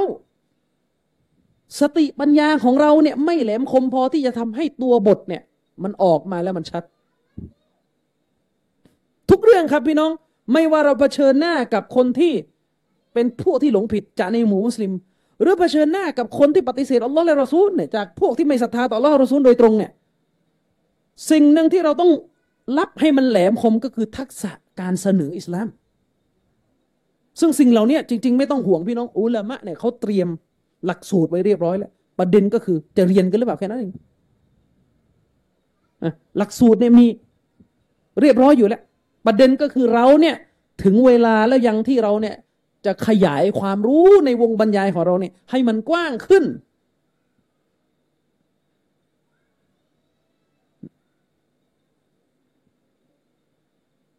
จุดหนึ่งที่ผมฟังอาจารย์ชรีพูดเมื่อกี้จุดหนึ่งที่สำคัญมาก ๆ นะพี่น้อง ในยุคของท่านนบีมุฮัมมัดสลลัลลอฮุอะลัยฮิวะสัลลัมเนี่ยอาหรับมุชริกีนที่อยู่รอบ ๆ ท่านนบีอย่างน้อยในนครมักกะเนี่ยอาหรับมุชริกีนกลุ่มนี้เนี่ย ไม่ได้ปฏิเสธอัลลอฮ์ว่าเป็นพระเจ้านะคือหมายถึงว่าเขาเนี่ยไม่ได้ปฏิเสธว่าอัลลอฮ์เนี่ยมีจริง อันนี้เขาเชื่อ เขาเชื่อว่าอัลลอฮ์มีจริง เขาเชื่อว่าอัลลอฮ์เนี่ยเป็นผู้สร้าง แต่ที่เขาเป็นกาเฟตอยู่เนี่ยเพราะเขาไปทำชีริกอายะกุรอานอัลลอฮ์พูดชัดเจนว่ามายุมินุอักษรุฮุมบิลละอิลลาวะฮุมมุชริกูนนี่อายะกุรอานอัลลอฮ์บอกว่าและส่วนมากของพวกมุชริกีนจะไม่ศรัทธาต่ออัลลอฮ์เว้นแต่ว่าถ้าเขาศรัทธาต่ออัลลอฮ์เนี่ยเขาก็ศรัทธาแบบมีชีริก อันนี้คืออายะกุราน ท่านอับดุลลอฮ์อิบนุอับบาสรดิยัลลอฮุอันฮุมาอธิบายว่า หมายถึงถ้าเราเนี่ยไปถามพวกมุชริกสมัยนบี ว่าใครคือพระเจ้าที่สร้างชั้นฟ้าและแผ่นดินอะมันตอบทันทีเลยว่าอัลลอฮ์นั่นคืออีมานที่พวกเขามี แต่เป็นอีมานที่เจือปนไปด้วยชีริกเขาไม่ได้เถียงกับนบีนะว่าอัลลอฮ์มีจริงไอ้เรื่องนี้เขาไม่ได้เถียงเขาเห็นตรงกับนบี แต่ที่เขาทะเลาะเบาะแวงโต้แย้งกับท่านนบีเนี่ยคือเรื่องอะไรครับ คือเขาไม่ยอมรับที่นบีมาสอนเขาว่า ให้อิบาดาลองเดียว ทีนี้เวลาเราเข้าใจตรงนี้เนี่ยสิ่งหนึ่งที่เราจะต้องตระหนักก็คือ มุชริกหรือกาเฟรในสมัยของท่านนบีเนี่ยไม่ได้ปฏิเสธเตาฮีดอัรูบูบียะไม่ได้ปฏิเสธการเป็นพระเจ้าของอัลลอฮ์แต่ปฏิเสธการที่ต้องอิบาดาลองเดียว แต่สลับกลับมาที่คนที่ไม่ใช่มุสลิมในบ้านเมืองเรา หรือในยุคสมัยนี้ ส่วนมาก ไม่เชื่อเลยว่าอัลลอฮ์มีจริง ส่วนจะไปเชื่ออะไรอย่างอื่นนั่นก็ว่ากันไปแล้วแต่สกุลมันนะแต่ส่วนมากไม่เชื่อเลยว่าอัลลอฮ์มีจริงส่วนมากไม่เชื่อเลยว่าอัลลอฮ์มีจริง ฉะนั้นถ้าเราเนี่ยคำนึงนะถึงความต่างระหว่างกาเฟตในสมัยนบีกับกาเฟตในสมัยของเรา ถ้าเราตระหนักว่ามันมีอะไรไม่เหมือนกันอยู่เนี่ย สิ่งหนึ่งที่เราจะต้องรู้ก็คือ การด่าวะในสมัยของเราเนี่ย มันจะละเลยเรื่องการพิสูจน์พระเจ้าไม่ได้ ในสมัยของท่านนบีซ็อลลัลลอฮุอะลัยฮิวะซัลลัมเนี่ยเวลานบีด่าวะเนี่ยนบีไม่ต้องมาพิสูจน์แล้วว่า โลกนี้มีอัลลอฮ์เป็นผู้สร้าง ไม่นบีไม่ต้องเริ่มแล้วตรงนี้อุลามะอธิบายว่าทำไมเวลานบีด่าวะมุชริกสมัยนบี นบีเริ่มด้วยคำว่าلا إله إلا اللهเลย ซึ่งซึ่งประโยคคำว่าلا إله إلا اللهจริงๆนะตามประโยคนะประโยคนี้เนี่ยไม่ได้คุยว่าใครคือพระเจ้าสร้างโลก ประโยคนี้ไม่ได้คุยเพราะคนยุคนั้นไม่ได้ปฏิเสธตั้งแต่ต้น ว่าอัลลอฮ์คือเจ้า พ่อนบีมุฮัมมัดเนี่ยชื่ออะไรครับ พ่อนบีมุฮัมมัดเนี่ยไม่ใช่มุสลิมนะแต่พ่อของนบีมุฮัมมัดชื่ออะไรครับ อับดุลลาห์พ่อนบีมุฮัมมัดชื่อ บ่าวของอัลลอฮ์แสดงว่ายอมรับว่าอัลลอฮ์คือเจ้านึกออกไหมครับ เออด้วยเหตุนี้ในสมัยของท่านนบีเนี่ยเวลานบีด่าวะมุชริกในสมัยของท่านน่ะ นบีจึงไม่ได้มานั่งพูดแล้วว่าอัลลอฮ์คือผู้สร้าง เจ้าต้องเชื่อ มาพิสูจน์กันว่าโลกนี้ต้องการผู้สร้าง ไม่ได้คุยประเด็นนี้ เพราะพวกเขายอมรับไปตั้งแต่ต้นแล้วว่ามีพระเจ้า แต่ในบริบทของเราเนี่ย มันกลายเป็นว่าในยุคสมัยนี้เนี่ย ฟิตนะของ atheist ฟิตนะของคนที่ไม่ยอมรับว่ามีพระเจ้าตั้งแต่ต้นเลยเนี่ย มันเยอะ ฉะนั้นถ้าในยุคนี้เนี่ยเราไปดะอ์วะฮ์คน แล้วเราเริ่มผิด step เนี่ย มันจะเป็นปัญหา ถ้าเราเริ่มผิด step เนี่ย มันจะมีปัญหา แต่แน่นอนครับพี่น้องอัลกุรอานอัลลอฮ์พูดไว้มันครอบคลุมทุกอย่าง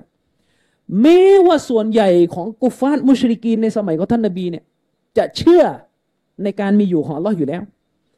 แต่สาระเวลาอัลลอฮ์โต้แย้งคนเหล่านี้เนี่ย เราสามารถดึงมา เป็นหลักฐานหักล้างคนที่ไม่เชื่อว่าอัลลอฮ์เป็นเจ้า ตั้งแต่ต้นในยุคของเราได้เลย ถ้าเราเข้าใจกุรานท่องแท้นะ แต่ประเด็นก็คือการที่เราจะเข้าใจอันกุรานท่องแท้เนี่ย คือมันไม่ใช่ว่าอยู่ดีๆ เราจะมาท่องแท้เองเปิดแล้วก็ท่องแท้ เราต้องทำความเข้าใจอันกุรานตามที่อุลามะอธิบาย ผมจะยกตัวอย่างง่ายๆพี่น้องครับ มุสลิมโดยทั่วไปเนี่ย เรา มุสลิมโดยทั่วไปนะ เราเรียนกุรอานหัวเล็กอายุสามสิบเนี่ยเราเรียนกันทุกคนแหละ อาจจะมีบางท่านยังไม่เคยเรียนก็ไปเรียนซะแต่ว่ามุสลิมโดยทั่วไปเนี่ยเราเรียนหัวเล็กเนี่ยภาษาภาษาเขาเรียกหัวเล็กใช่ไหมเราเรียนอันกุรอานยุสามสิบเนี่ยสุรแรกของยุสามสิบคือสุรอะไรครับสุรอันนบะ ขึ้นสุรมาเนี่ยคืออะไรครับอัลลอฮ์พูดว่าอะไรอัมมายตาซาอาลูนใช่ไหมอัมมาอัมมายตาซาอาลูนนะครับอัลลอฮ์ขึ้นมาอายะแรกของสุรอันนบะเลยอัลลอฮ์เล่าให้ฟังว่าพวกเขาต่างถามกันและกัน เกี่ยวกับเรื่องอะไรอัมมายตาซาอาลูนนะครับ พวกเขาเนี่ยต่างถามกันและกัน เกี่ยวกับเรื่องอะไรกันล่ะ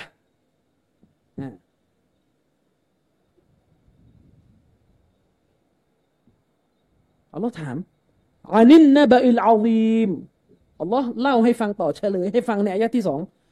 พวกเขาถามกันและกันในเรื่องที่เกี่ยวข้องกับข่าวคราวอันยิ่งใหญ่ พี่น้องครับคือถ้าเราดู ถ้าเราดูตัวคำแปลอย่างเดียวเนี่ย เราก็จะ จะจะจะงงนิดนึงว่าเนื้อหาของอายะนี้พูดอะไร อันนี้เป็นเหตุผลที่ว่าเราจึงต้องดูคำอธิบายของอุลามะตรงอายะแรกเมื่อกี้เนี่ยอัมมายตาซาอาลูนเนี่ย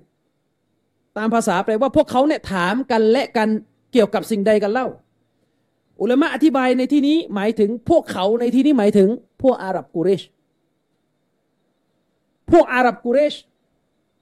นะครับ พวกเขาได้ถามกัน แล้วเราก็เฉลยให้ฟังในอายะที่สองอานินนะบะอิลอาซีม พวกเขาถามกันเกี่ยวกับคราวคราวอันยิ่งใหญ่ ซึ่งแน่นอน เราก็อาจจะเกิดคำถามว่าข่าวคราวอันยิ่งใหญ่นี่มันคืออะไรกันแน่ ตรงนี้อุลามะอธิบายว่าข่าวคราวอันยิ่งใหญ่ในในที่นี้หมายถึงสามเรื่องหนึ่งเรื่องเตาฮีดสองเรื่องการเป็นนบีของท่านนบีมุฮัมมัดและสามเรื่องสำคัญที่สุดคือตรงนี้ เรื่องการฟื้นคืนชีพในโลกหน้า พี่น้องครับ พวกมุชริกีนในสมัยของท่านนบีเนี่ยเขาเชื่อว่าอัลลอฮ์เป็นพระเจ้านะแต่มันดันไม่เชื่อว่าอัลลอฮ์เนี่ยทรงเดชานุภาพในการฟื้นคืนชีพ อันนี้แปลกไหมเออโรคนี่มันแปลก เชื่อว่าอัลลอฮ์เนี่ยสร้างทุกสิ่งทุกอย่างมา แต่กลับไม่ยอมเชื่อว่าอัลลอฮ์เนี่ยจะฟื้นกระดูกเนื้อหนังที่ผุพังอยู่ในกูโบ ฟื้นคืนชีพมาในโลกหน้า ดันไม่เชื่ออฉะนั้นอากีดะที่เสียหายของพวกมุชริกในสมัยนบีเนี่ยคือการที่พวกเขาเนี่ยเชื่อว่าอัลลอฮ์เนี่ยทรงเดชานุภาพในการสร้างนะ แต่ดันไม่เชื่อว่าอัลลอฮ์เนี่ยจะฟื้นพวกเขาในโลกหน้า เป็นหลักฐานยืนยันเลยว่า คนที่เชื่ออัลลอฮ์ที่ต้นเรื่องเนี่ยว่าอัลลอฮ์มีจริง ไม่จะเป็นต้องเชื่อทุกรายละเอียดที่อัลลอฮ์บอกเหมือนมุสลิมบางกลุ่มเชื่อว่าอัลลอฮ์เป็นเจ้า เชื่อว่าเราเป็นเจ้า แต่รายละเอียดเกี่ยวกับวันกิยามะที่นบีเนี่ยเล่าให้ฟังตามวะฮีที่อัลลอฮฺประทานมา ดันไม่เชื่อ นบีบอกว่าจะมีดัจจานอ่าไม่เชื่อ นบีบอกว่า วันกิยามะเนี่ยจะเกิดเหตุการณ์อย่างนี้อย่างนี้อย่างนี้ไม่เชื่อ เพราะว่าอะไรครับ เพราะขัดกับความรู้สึกของตัวเองنعوذ بالله من ذلكนี่คือลักษณะของพวกกุเรชอัลลอฮ์ก็เล่าต่อไปالذي هم فيه مختلفونในข่าวคราวอันนั้นที่ท่านนบีนำมาประกาศเนี่ย มนุษย์เนี่ยขัดแย้งกันคำว่ามนุษย์ขัดแย้งกันที่นี้หมายถึงมนุษย์ที่อีมานต่อนบี กับมนุษย์ที่ปฏิเสธต่อสิ่งที่นบีสอนเนี่ยเกิดการขัดแย้งกันในนครมักกะสาระที่เราได้รับจากอายะนี้ก็คือถ้าคิดจะประกาศอิสลามออกไป คุณเลี่ยงความขัดแย้งไม่ได้ แต่ปัญหาก็คือถ้าคุณเนี่ยไม่อยากจะขัดแย้งอะไรเลยเนี่ยนี่แหละอุปสรรคที่ทำให้เราด่าว่ากันไม่ได้ก็เพราะอยู่ตรงนี้แหละกลัวไปหมด กลัวไปหมดว่าเดี๋ยวด่าว่าเดี๋ยวเขาจะโกรธอะเพราะเพราะกลัวเขาจะโกรธไม่ไม่ไม่พิสูจน์ได้อิสลาม ไม่บอกแล้วว่าอะไรคือสัจธรรมกลายเป็นมานั่งทำตัวให้งง คุมเครือไปหมดไม่รู้อันไหนชีริก อันไหนเตาฮิตงงไปหมดแล้วตอนนี้วักต่อมากัลลาสยะละมูนอันนี้สำคัญนะอัลลอฮ์กล่าวต่ออัลลอฮ์บอกว่า หาไม่ได้ พวกมุชริกีนที่ปฏิเสธสิ่งที่ท่านนบีนำมาประกาศเนี่ยเขาจะได้รู้ พวกเขาจะได้รู้อย่างแน่นอน รู้แบบยากีเลยว่า สิ่งที่ท่านนบีพูดเนี่ยมันจริง ซุมมะกัลลาสยะละมูน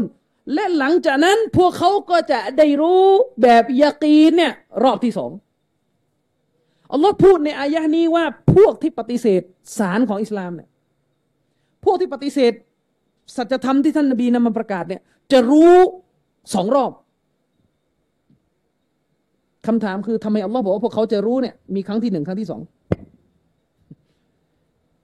อย่างที่ผมเคยบอกคือถ้าเราไม่ดูอุลามะอธิบายเนี่ยเราก็จะงงเอ๊ะทำไมอัลลอฮ์บอกว่า พวกเขาจะรู้ครั้งที่หนึ่งแล้วก็จะรู้ครั้งที่สองทำไมมันรู้ทำไมต้องมีการรู้สองรอบล่ะอุลามะอธิบายว่าเขาจะรู้ครั้งที่หนึ่งในตอนที่มาลักแห่งความตายในกระชากวิญญาณของเขาออกจากร่างกาย นั่นคือการรู้ครั้งที่หนึ่งแล้วว่าสิ่งที่ท่านนบีนำมาประกาศ เป็นความจริง นั้นครั้งที่หนึ่งนะ ซุมมะกัลลาสยะละมูนและหลังจากนั้นน่ะครั้งที่สองเนี่ยจะรู้อีก อันนี้รู้ตอนฟื้น คืนชีพ อืมรู้ตอนฟื้นคืนชีพ ในการอธิบายอายะห์นี้เนี่ย เชคอบูบักอัลจาซาอิรีนี่เป็นอุลามะซาลาฟีเราอุลามะด้านอธิบายอัลกุรอานท่านได้วิเคราะห์อายะห์นี้แล้วท่านก็อธิบายให้ฟังว่า จากอายะห์เนี่ยสิ่งหนึ่งที่เราได้รับเป็นบทเรียนเลยก็คืออัลลอฮ์เนี่ยแยก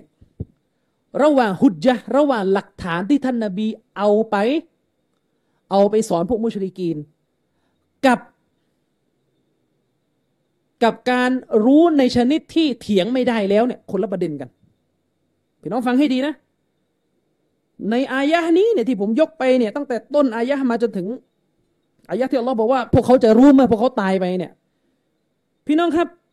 อัลลอฮ์ใช้สำนวนว่าพวกมุชริกีเนี่ยจะรู้แบบแน่นอนเลยว่าสิ่งที่นบีพูดเนี่ยเป็นสัจธรรม เมื่อพวกมันตายคำถามเกิดขึ้นคือเอาแล้วตอนที่มันยังไม่ตายตอนที่นบีเอาหลักฐานไปให้เนี่ยตกลงมันยังไม่รู้อะมันรู้ไหมมันรู้ แต่ทำไมอัลลอฮ์ใช้คำว่ามันจะรู้ตอนเมื่อมันตาย ตรงนี้อุลามะอธิบายว่าการรู้ของพวกมันนะมีสองแบบ รู้หลักฐานแต่แต่เถียงข้างๆคูคูอะอันเนี้ยตอนมันอยู่ในโลกดุนยารู้หลักฐาน รู้หลักฐาน นบีเอาสัจธรรมไปให้พวกเขาเนี่ย นบีเอาอะไรไปให้ครับ เอาอันกุรอานไปประกาศ และสาระที่อยู่ในอันกุรอานที่ที่ประกาศออกไปเนี่ย สติปัญญาของพวกเขาฟังปุ๊บรู้เลยว่านี่คือความจริง แสดงว่าพวกเขาเนี่ยรู้และรู้ระดับที่หนึ่งคือรู้แล้วว่าอะไรคือความจริง แต่ยังไม่เห็น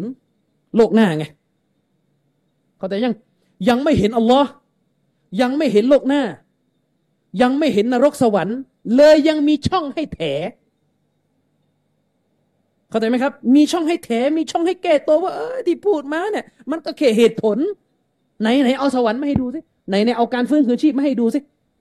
นึกออกไหมครับ แต่ถ้าจะให้เถียงด้วยเหตุผลเถียงได้ไหมเถียงไม่ได้ละอืม ด้วยเหตุนี้เองอัลลอฮ์จึงได้พูดในอายะเมื่อกี้ไงว่า หาไม่ได้พวกเขาจะได้รู้เมื่อพวกเขาตายในที่นี้หมายถึงการรู้ระดับที่สองคือรู้ชนิดที่มันจะหุบปาก ไม่เกิดการโต้เถียงอะไรอีกแล้ว ก็คือเมื่อมันตายไปแล้ว มันรู้เลยว่าที่นบีพูดมาทั้งหมดเนี่ย มันเถียงไม่ได้แล้วมันหมดมุมจะเถียงแล้วเพราะว่ามาเลยกะกำลังจะลงโทษมัน เราได้อะไรจากอายะเนี้ อุลามะดึงอายะนี้มาเพื่อเป็นหลักการออกมาที่สำคัญข้อหนึ่งก็คือ การที่เราเนี่ยด่าวะผู้คนไปสู่อัลลอฮ์ในโลกใบนี้ ต่อให้หลักฐานของมันเนี่ยจริงแค่ไหน สัจธรรมแค่ไหนชัดแค่ไหนก็ตามแต่เนี่ยคนละประเด็นกับการหุบปากฝ่ายตรงข้ามนะคนละประเด็นนะ การที่ฝ่ายตรงข้ามเนี่ยยังไม่หุบปากยังเถียงได้ ยังพูดได้ ไม่ได้แปลว่าหลักฐาน ที่เราเอาไปพิสูจน์กับเขาเนี่ย มันไม่เคลียร์นะใครจะบอกแล้วว่านบีมูฮัมมัดประกาศอิสลามด้วยหลักฐานที่ไม่ชัดเจน ไม่มีให้บอก มุสลิมที่อิมาต่อเราต้องบอกว่าหลักฐานที่ท่านนบีมูฮัมมัดเอาไปประกาศเนี่ยมันชัด และเพราะมันชัดนี่แหละอัลลอฮ์เลยเอาโทษพวกมัน เพราะว่าถ้ามันไม่รู้มันงงอัลลอฮ์ยังไม่เอาโทษ แต่อัลลอฮ์เอาโทษพวกมุชริกีนเพราะหลักฐานมันชัด แต่ไอ้ที่มันยังแถอยู่เนี่ยเพราะว่าอะไรครับ เพราะมันวางเงื่อนไขว่า ถ้านบีจะพิสูจน์ความจริง ถ้านบีจะพิสูจน์ให้พวกมันหยุด นบีต้องให้เห็นเลยว่า เนี่ยนรกอยู่ด้านหน้า ต้องพาไปดูนรก ต้องพาไปดูสวรรค์ให้ ลักษณะอาการแบบนี้เหมือนผู้ปฏิเสธศรัทธาณตอนนี้เลยผมเนี่ยมีการด่าว่ามีการโต้เถียงกับคนที่ปฏิเสธอัลลอฮ์หลายครั้ง เวลาเถียงด้วยหลักฐานเชิงสติปัญญาไปไม่ได้ละพระเจ้ามีจริง แต่ที่มันไม่ยอมหยุดเนี่ยมันติดอยู่อันเดียวแหละมันติดอยู่อะไรรู้อะไรรู้ไหมอยากเห็นอัลลอฮ์อยากเห็นอัลลอฮ์อยากเห็นนรก อยากเห็นสวรรค์ไหนไหนไหนสวรรค์ซึ่งอย่างหนึ่งที่เป็นปัญหาเลยรู้ไหมอาจารย์บางคนเนี่ยเข้าใจอะไรผิด ไปเข้าใจว่าการที่เราด่าว่าผู้คนด้วยเหตุผลทางสติปัญญาเนี่ย ไม่เรียกว่าเป็นการด่าว่าเชิงประจักษ์อันนี้เข้าใจผิดครับ นบีมุฮัมมัดด่าว่าผู้คนเชิงประจักษ์ไหมครับ เชิงประจักษ์ครับวันนี้อายะกุรอานอัลลอฮฺบอกอาลาบาซีรตินอัลลอฮ์พูดในกุรอานว่านบีมุฮัมมัดเนี่ยด่าว่าผู้คนด้วยอาลาบาซีรตินอิบนุกะซีรอธิบายว่าคืออาลาอิลมันยากีนวะบุรฮานินอักลียินวะชารอียินนบีมุฮัมมัดเนี่ยด่าวะผู้คนเนี่ยด้วยหลักฐานที่ชัด ด้วยหลักฐานที่ชัด แต่การชัดเนี่ยคนละคนละประเด็นกับการได้เห็นภาพนะคนละประเด็นนะนบีมุฮัมมัดสุลลัลสลัมเนี่ยด่าว่าพวกกูเรชให้ยอมรับว่าอัลลอฮ์เนี่ยมีอยู่จริงอัลลอฮ์เนี่ยเป็นผู้สร้างสวรรค์นรกที่จะเอาโทษพวกท่านในโลกหน้าเนี่ยหลักฐานประจักษ์แต่คนละประเด็นกับการเห็น ยอมรับแล้วว่านรกมีจริงสวรรค์มีจริงโลกหน้ามีจริง แต่ยังไม่ได้เห็นไอเห็นอีกเรื่องหนึ่งซึ่งสาระที่เราได้รับจากอายะนี้ก็คือ คนที่เป็นผู้ด่าว่าอิสลามในโลกใบนี้นะเวลานี้ ไม่ใช่หน้าที่ของคุณนะ ที่จะไปคาดหวังว่าถ้าด่าว่าใครแล้วเนี่ยคนนั้นต้องเงียบหุบปากยอม ถึงจะด่าว่า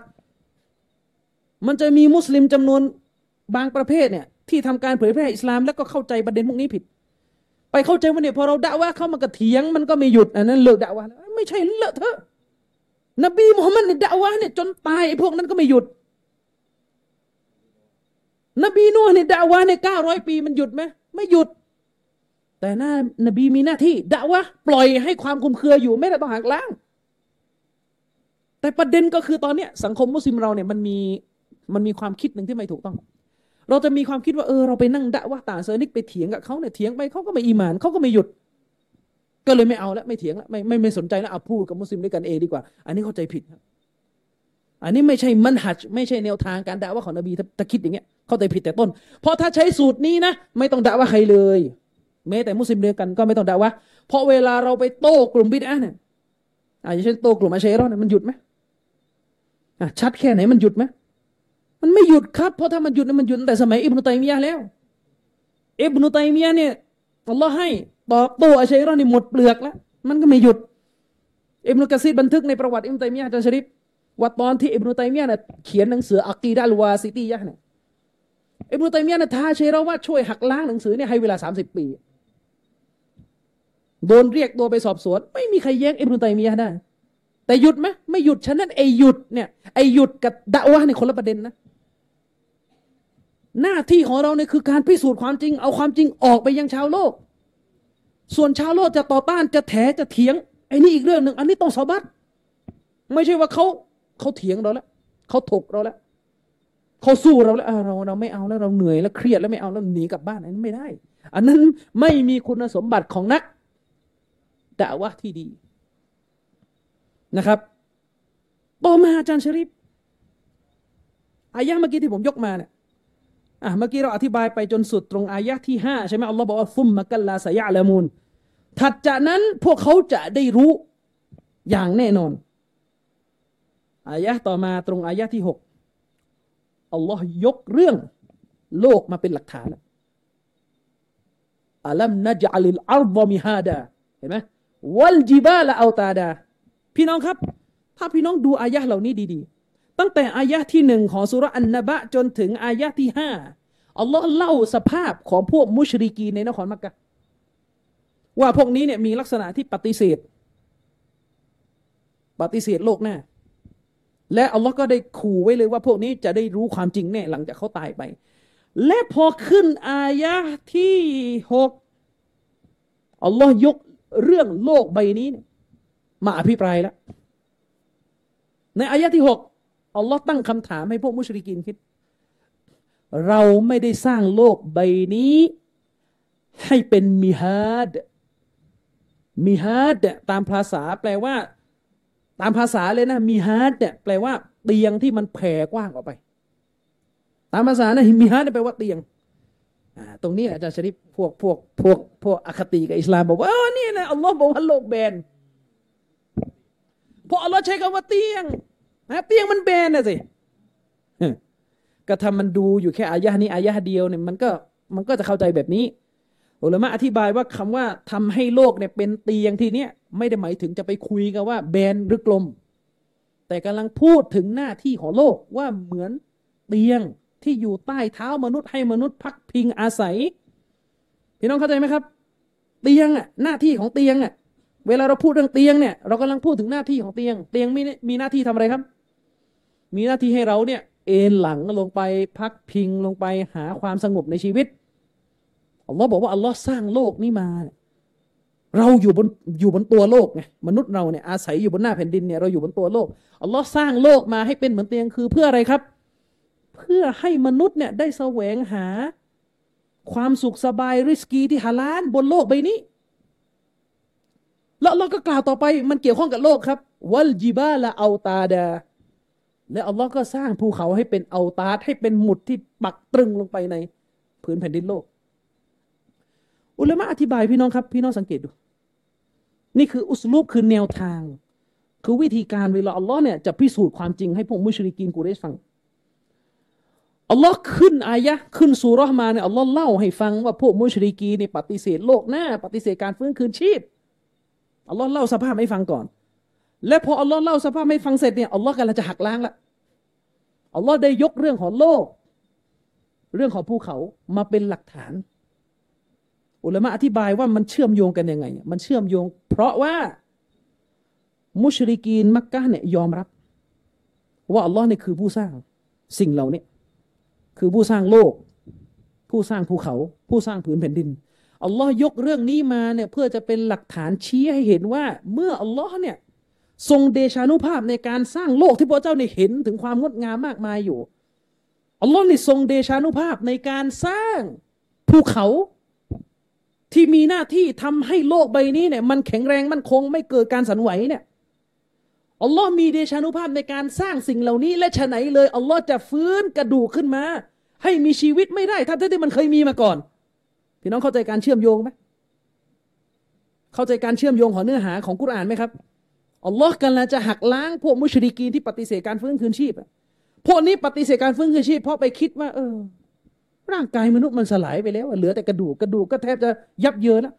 แล้วอยู่ดีๆวันหนึ่งโอ้มันจะกลับมาเหมือนเดิมได้ยังไงอะอัลลอฮ์กำลังจะหักล้างคนพวกนี้ว่า ธรรมชาติที่พระเจ้าเห็นรอบกายเนี่ยก่อนหน้านี้มันไม่มีอะไรเลย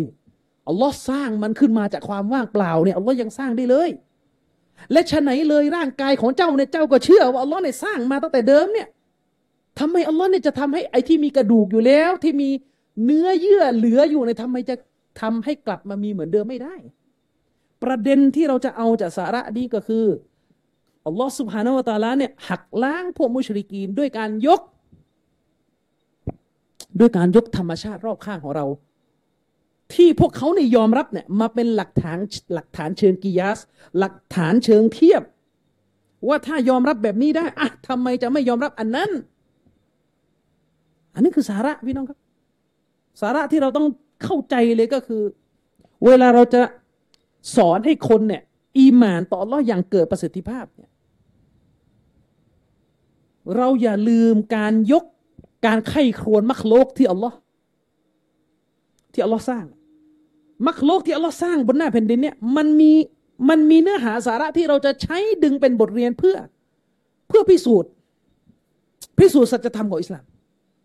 แต่ปัญหาคือถ้ามุสลิมเนี่ยเราไม่เข้าใจ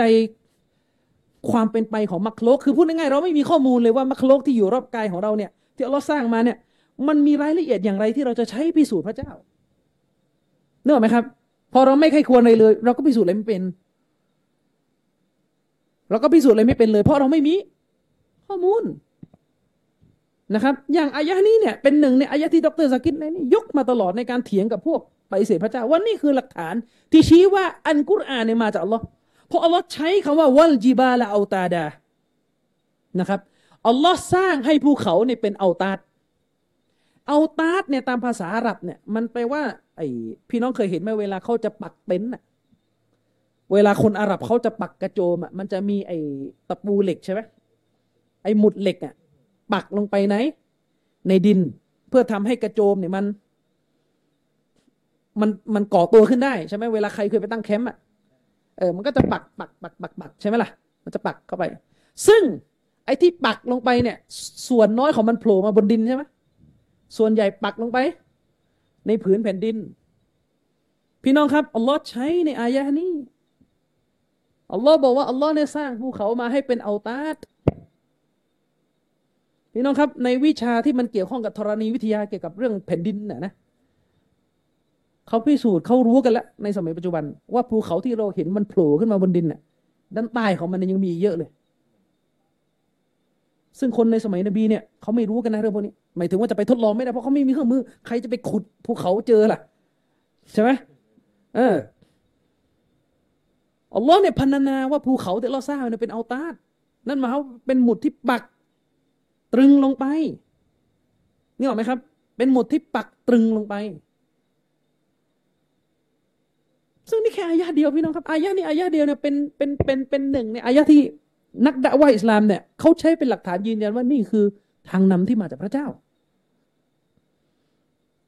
นะครับและยังเป็นอายะที่ใช้เป็นหลักฐานได้ว่าเนี่ยโลกที่มันมีความสมบูรณ์แบบแบบเนี้ยมันถูกสร้างมามันไม่ได้เกิดขึ้นจากความบังเอิญ พี่น้องครับลองจินตนาการดูสิ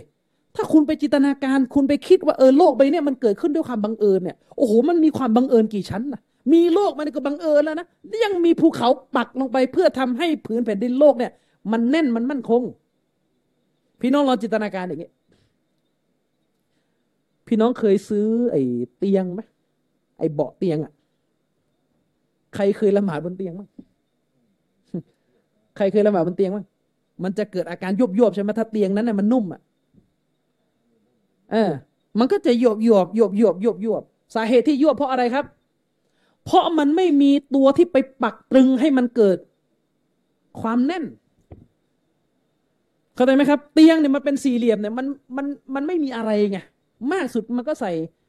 นุ่นอะไรเข้าไปด้านในอะถ้าใส่น้อยเข้าไปมันก็จะเกิดการยบยบยบไปอายะนี้เนี่ยอัลลอฮ์บอกว่าอัลลอฮ์สร้างโลกมาเนี่ยอัลลอฮ์ก็ให้มีภูเขาเนี่ยอิบนุกะซินอธิบายว่าหนึ่งในหน้าที่ของภูเขาที่อัลลอฮ์สร้างมาก็คือ การที่โลกใบเนี่ยมีภูเขาอยู่เนี่ย มันคือส่วนหนึ่งในการทำให้ผืนแผ่นดินที่เราเหยียบไปเนี่ย มันเกิดความมั่นคง กับมนุษย์ที่เหยียบและอาศัยอยู่บนพื้นแผ่นดิน ไม่เกิดการงนเงียนยบเยียบคุณเราจินตนาการว่า ถ้าโลกใบนี้ที่เราเห็นอยู่เนี่ย มันไม่มีภูเขา สภาพของโลกมันก็จะเหมือนกับเตียงที่เราเหยียบอยู่นะครับ ซึ่งถามว่าความสมบูรณ์แบบที่มีอยู่ในการสร้างเหล่านี้ มันจะเกิดขึ้นโดยปราศจากผู้ที่ออกแบบผู้ที่สร้างได้หรือ นี่ออกไหมครับอ่าอันนี้เป็นตัวอย่างที่ผมยกมาให้เราเห็นถึงแนวทางในการเข้าใจสาระที่มาจากอัลกุรอาน ซึ่งเราจะถอดเป็นบทเรียนสำหรับการสอนผู้คนให้อีหมานต่ออัลลอฮ์อย่างเกิดประสิทธิภาพครับอาจารย์ชริฟโอเค เดี๋ยวมีคำถามแล้วเสริมจากอาจารย์วิทย์หนึ่งมีคำถามมันสามคำถามที่พี่น้องเขียนมา ก่อนจะถามคำถามเดี๋ยวเสริมอาจารย์อามินนิดหนึ่งคือในการว่าต่างศาสนิกเนี่ยที่อาจารย์อามินบอกว่า ถ้าสอนเขาเขาก็จะเถียงมันก็ไม่จบ แล้วก็จะเอามาเป็นเหตุผลว่าก็ไม่ต้องไปด่าว่าแล้ว แล้วก็เดือนที่แล้วรับอิสลามตั้งสี่สิบเอ็ดคนจะว่าไง เดือนที่แล้วเดือนเดียวคุณฮูดี้ทักมาบอกวันนี้รับอิสลามสองคนทำดูเลยละวันเนี้ยนะวันเนี้ยวันเดียวรับอิสลามสองคน เดือนที่แล้วสี่สิบเอ็ดคน เพราะฉะนั้นถ้าเราจะไปรู้เหรือว่าเราเรียกร้องใครแล้วเขาจะตอบรับหรือไม่ตอบรับถูกปะ ทีนี้ถ้าเราไม่ทำงานแต่ต้นมันก็จบเลยเลยใช่ไหมมันก็จบเลยเราก็จะไม่ได้ด่าว่าคนเลยแต่ใครที่เขาอยากจะรับอิสลามใจน่ะเขามาแล้ว แต่เขาติดคำถามอยู่บางคำถามเขาจริงใจไง ที่อาประเภทที่อาจารย์อามีนบอกคือไม่จริงใจ แต่ต้นแล้วตั้งท่าจะมาเถียงอย่างเดียว แต่มันปฏิเสธไม่ได้ มันมีคนจริงใจไง ถูกปะเราแอดซูมไปว่าคนที่จะมาเถียงกับเราเนี่ยมีแต่คนไม่จริงใจ เราทึกทักไปเอง คนจริงใจมีต้องเยอะวันนี้ผมก็พามุสลิมใหม่มาต้องสองคนนั่งรถมาด้วยเนี่ย ถูกไหมเพราะฉะนั้นเราอย่าทึกทักไปเองว่าคนที่มาเถียงเราเนี่ย ตัดสินเขาไปเลยว่าเขาไม่จริงใจไม่ใช่ บางทีเขาจริงใจ เราดูทรงเขาให้ออก เราต้องดูทรงเขาให้ออกว่าเขาเขาเป็นแบบไหนบางทีเขาอยากรู้ความจริง เราอธิบายไม่ชัดเองก็เป็นไปได้ เพราะฉะนั้นก็คือไม่มีคนที่ประเภทที่จริงใจในการหาสัจธรรม แล้วนี่ก็สี่สิบเอ็ดคนวันนี้สองคน พิสูจน์ชัดเจนเชิงประจักษ์เลยเนี่ นะครับ อ่านี่บอกไว้เสริม เอทิดที่มาจับผิดอายะกุรอานที่อัลลอฮ์บอกว่าอัลลอฮ์ทำให้แผ่นดินเหมือนเตียงอะนะแล้วมาจับผิดเนี่ยโลกแบนไม่จับผิดต่อไปล่ะ นะแผ่นดินเนี่ยเวลาเดินเนี่ยเราไม่ยวบหรอกเหมือนเตียง แต่อัลลอฮ์มายกตัวอย่างเตียง เพราะฉะนั้นยกตัวอย่างผิดไม่จับผิดต่อไปเลยล่ะเอทิดอะเข้าใจตะกาวที่ผมไปโต้ไหมไหนๆก็จับผิดกุรอานแล้วว่า ว่าวันโลกแบนเนี่ยนะโดยโดยเอาอาอาอายะกุรอานที่อัลลอฮ์บอกว่าเตียงอัลลอฮ์ทำให้แผ่นดินเหมือนเตียงเนี่ยนะจับผิดไปอีกอย่างหนึ่งก็ได้ ถ้าอยากจะจับผิดไร้สาระแบบเนี้ยว่าอัลลอฮ์ยกตัวอย่างผิดเตียงเนี่ย ถ้าเดินมันต้องยุบยวบยุบยวบแต่แผ่นดินที่เราเดินเนี่ยเดินปกติทั่วไปมันไม่ได้ยุบยวบอะไรสักทีเนี่ยเป็นดินปกติทั่วไปเนี่ยถูกไหมเออเพราะฉะนั้นกุรอานผิด เอาแบบนี้ไปเลยกันเละเทะใช่ไมแค่เนี้แหละคือลักษณะของเอติดที่มาโจมตีกุรอาน คือจะเอาแง่มุมที่ตัวเองอยากจะเอาอะทั้งทั้งที่สิ่งที่อัลลอฮ์พูดอะมันสมมตินะสิ่งที่อัลลอฮ์พูดอะมองได้ห้าแง่มุม มองได้ห้าแง่มุม เอติดจะเอาแง่มุมที่มาจับผิดกุรอานละเลยแง่มุมที่อัลลอฮ์พูดแล้วเป็นจริงก็นี่ไงปัญหาอยู่ตรงนี้แหละอัลลอฮ์บอกว่าอัลลอฮ์สร้างมนุษย์มาจากอัลักอัลักเนี่ยแปลว่าปลิงก็ได้นะครับ ราะฉะนั้นเอเทดก็ถ้าอยากจะเจ็บจับผิดกุรอานผมบอกวิธีจับผิดได้เลยนะไร้แบบไร้สาระนะปลิงเนี่ยมันตัวสีดำอาลักเด็กตัวอ่อนเป็นตัวออกแดงๆริมเลือด เอ้ยกุรอานเนี่ยผิด ยกตัวอย่างปลิงได้ไง มันต้องเป็นสีดำสิอยากจะจับผิดอย่างนี้ก็เชิญเถอะอะผมบอกวิธีให้นะบอกให้เลยแบบไร้สาระนะเพราะฉะนั้นเนี่ยลักษณะถ้าเราถ้าเรารู้ทรงเอติดรู้วิธีเขาจับผิดกุรอานเราจะโต้ได้หมดเลยทีเดียว คือจะดึงแง่มุมหนึ่งมาที่ ที่เป็นแง่มุมที่อัลลอฮ์ไม่ได้ต้องการจะพูดถึงแบบนั้น แต่มีแง่มุมที่อัลลอฮ์กล่าวถึง แล้วก็สิ่งนั้นนะที่อัลลอฮ์ยกมาก็เข้าด้วย แต่เอติดแกล้งละเลยกบกบกบกบกบกบเพราะว่าถ้ายกมาเนี่ยกูอ่านจะมหัศจรรย์ทันทีก็เป็นแบบนี้แหละครับ ช่วยไม่ได้นะครับ ก็ถ้าท่านไม่ปรับปรุงวิธีนี้ท่านก็เละตุ้มเป๊ะอีกหน่อยก็จะสนทนากับมนุษย์ด้วยกันไม่รู้เรื่องนะครับ เพราะว่าไปเที่ยวจับผิดคำพูดเขาแบบนี้ทั้งๆที่ ตัวเองก็เข้าใจดีนะในความเป็นจริงอะนะครับ อาจารย์เมนพูดเรื่องไอ้เรื่องเรื่องเอาตาร์ตนะก็คือในในจริงๆไงหน้าเพจสำนักพิมพ์อัสบิกูลวันนี้คุณอลิฟก็เอาเอาที่ผมพิสูจน์กุรอานกับวิทยาศาสตร์มาไลฟ์พี่น้องเราไปดูได้วันเนี้ยประมาณสองชั่วโมงที่แล้ว เอามาไลฟ์วนนะนะจริงผมมีคนสนใจเยอะอันนี้ก็เลยให้เอามาวนนะครับอาจารย์เมนพูดถึงชัยร้อนนะนิดนึงเดี๋ยววันนี้วันนี้มีคำถามมาชัยร้อนะดร.ซากิรไนค์อะแกมี dawah training program มานะถ้ามันมีอยู่คลิปหนึ่งผมดูมา แกก็เอากุรอาน translation กุรอานที่แปลฉบับภาษาอังกฤษเอามาตั้งเยอะเลยนะมีฉบับไหนบ้างของใครบ้างของใครบ้างเอามาแนะนำแนะนำแล้วแกก็พูดอยู่นิดนึง วิธีหนึ่งในสิ่งที่จะดูได้ว่ากุรอานเล่มนั้นเชื่อถือได้หนึ่งในวิธีนะกุรอานแปลอังกฤษลองไปดูว่าตรงที่เขาแปลว่ามืออัลลอฮ์เขาแปลว่ามือหรืออำนาจซากิรไนค์บอกถ้าแปลว่ามือ โอเค ผ่านจุดนี้เชื่อถือได้ ซากิรไนค์นะแวะนิดนึงซากิรไนค์ ส่งสัญญาณว่าอะไรยังไงก็ชัดเจนถ้าคนนะ เป็นอะนะไอ้ซากิรไนค์นี่แนวไหนอะไรยังไง อะไรประมาณเนี้ยนะแกแกแกแวะนิดนึงว่ากุรอานฉบับแปลภาษาอังกฤษเนี่ยเล่มไหนจะเชื่อได้เชื่อไม่ได้นะหนึ่งในสิ่งที่จะสังเกตได้ก็คือต้องไปดูคำว่าอย่าดุนล้อ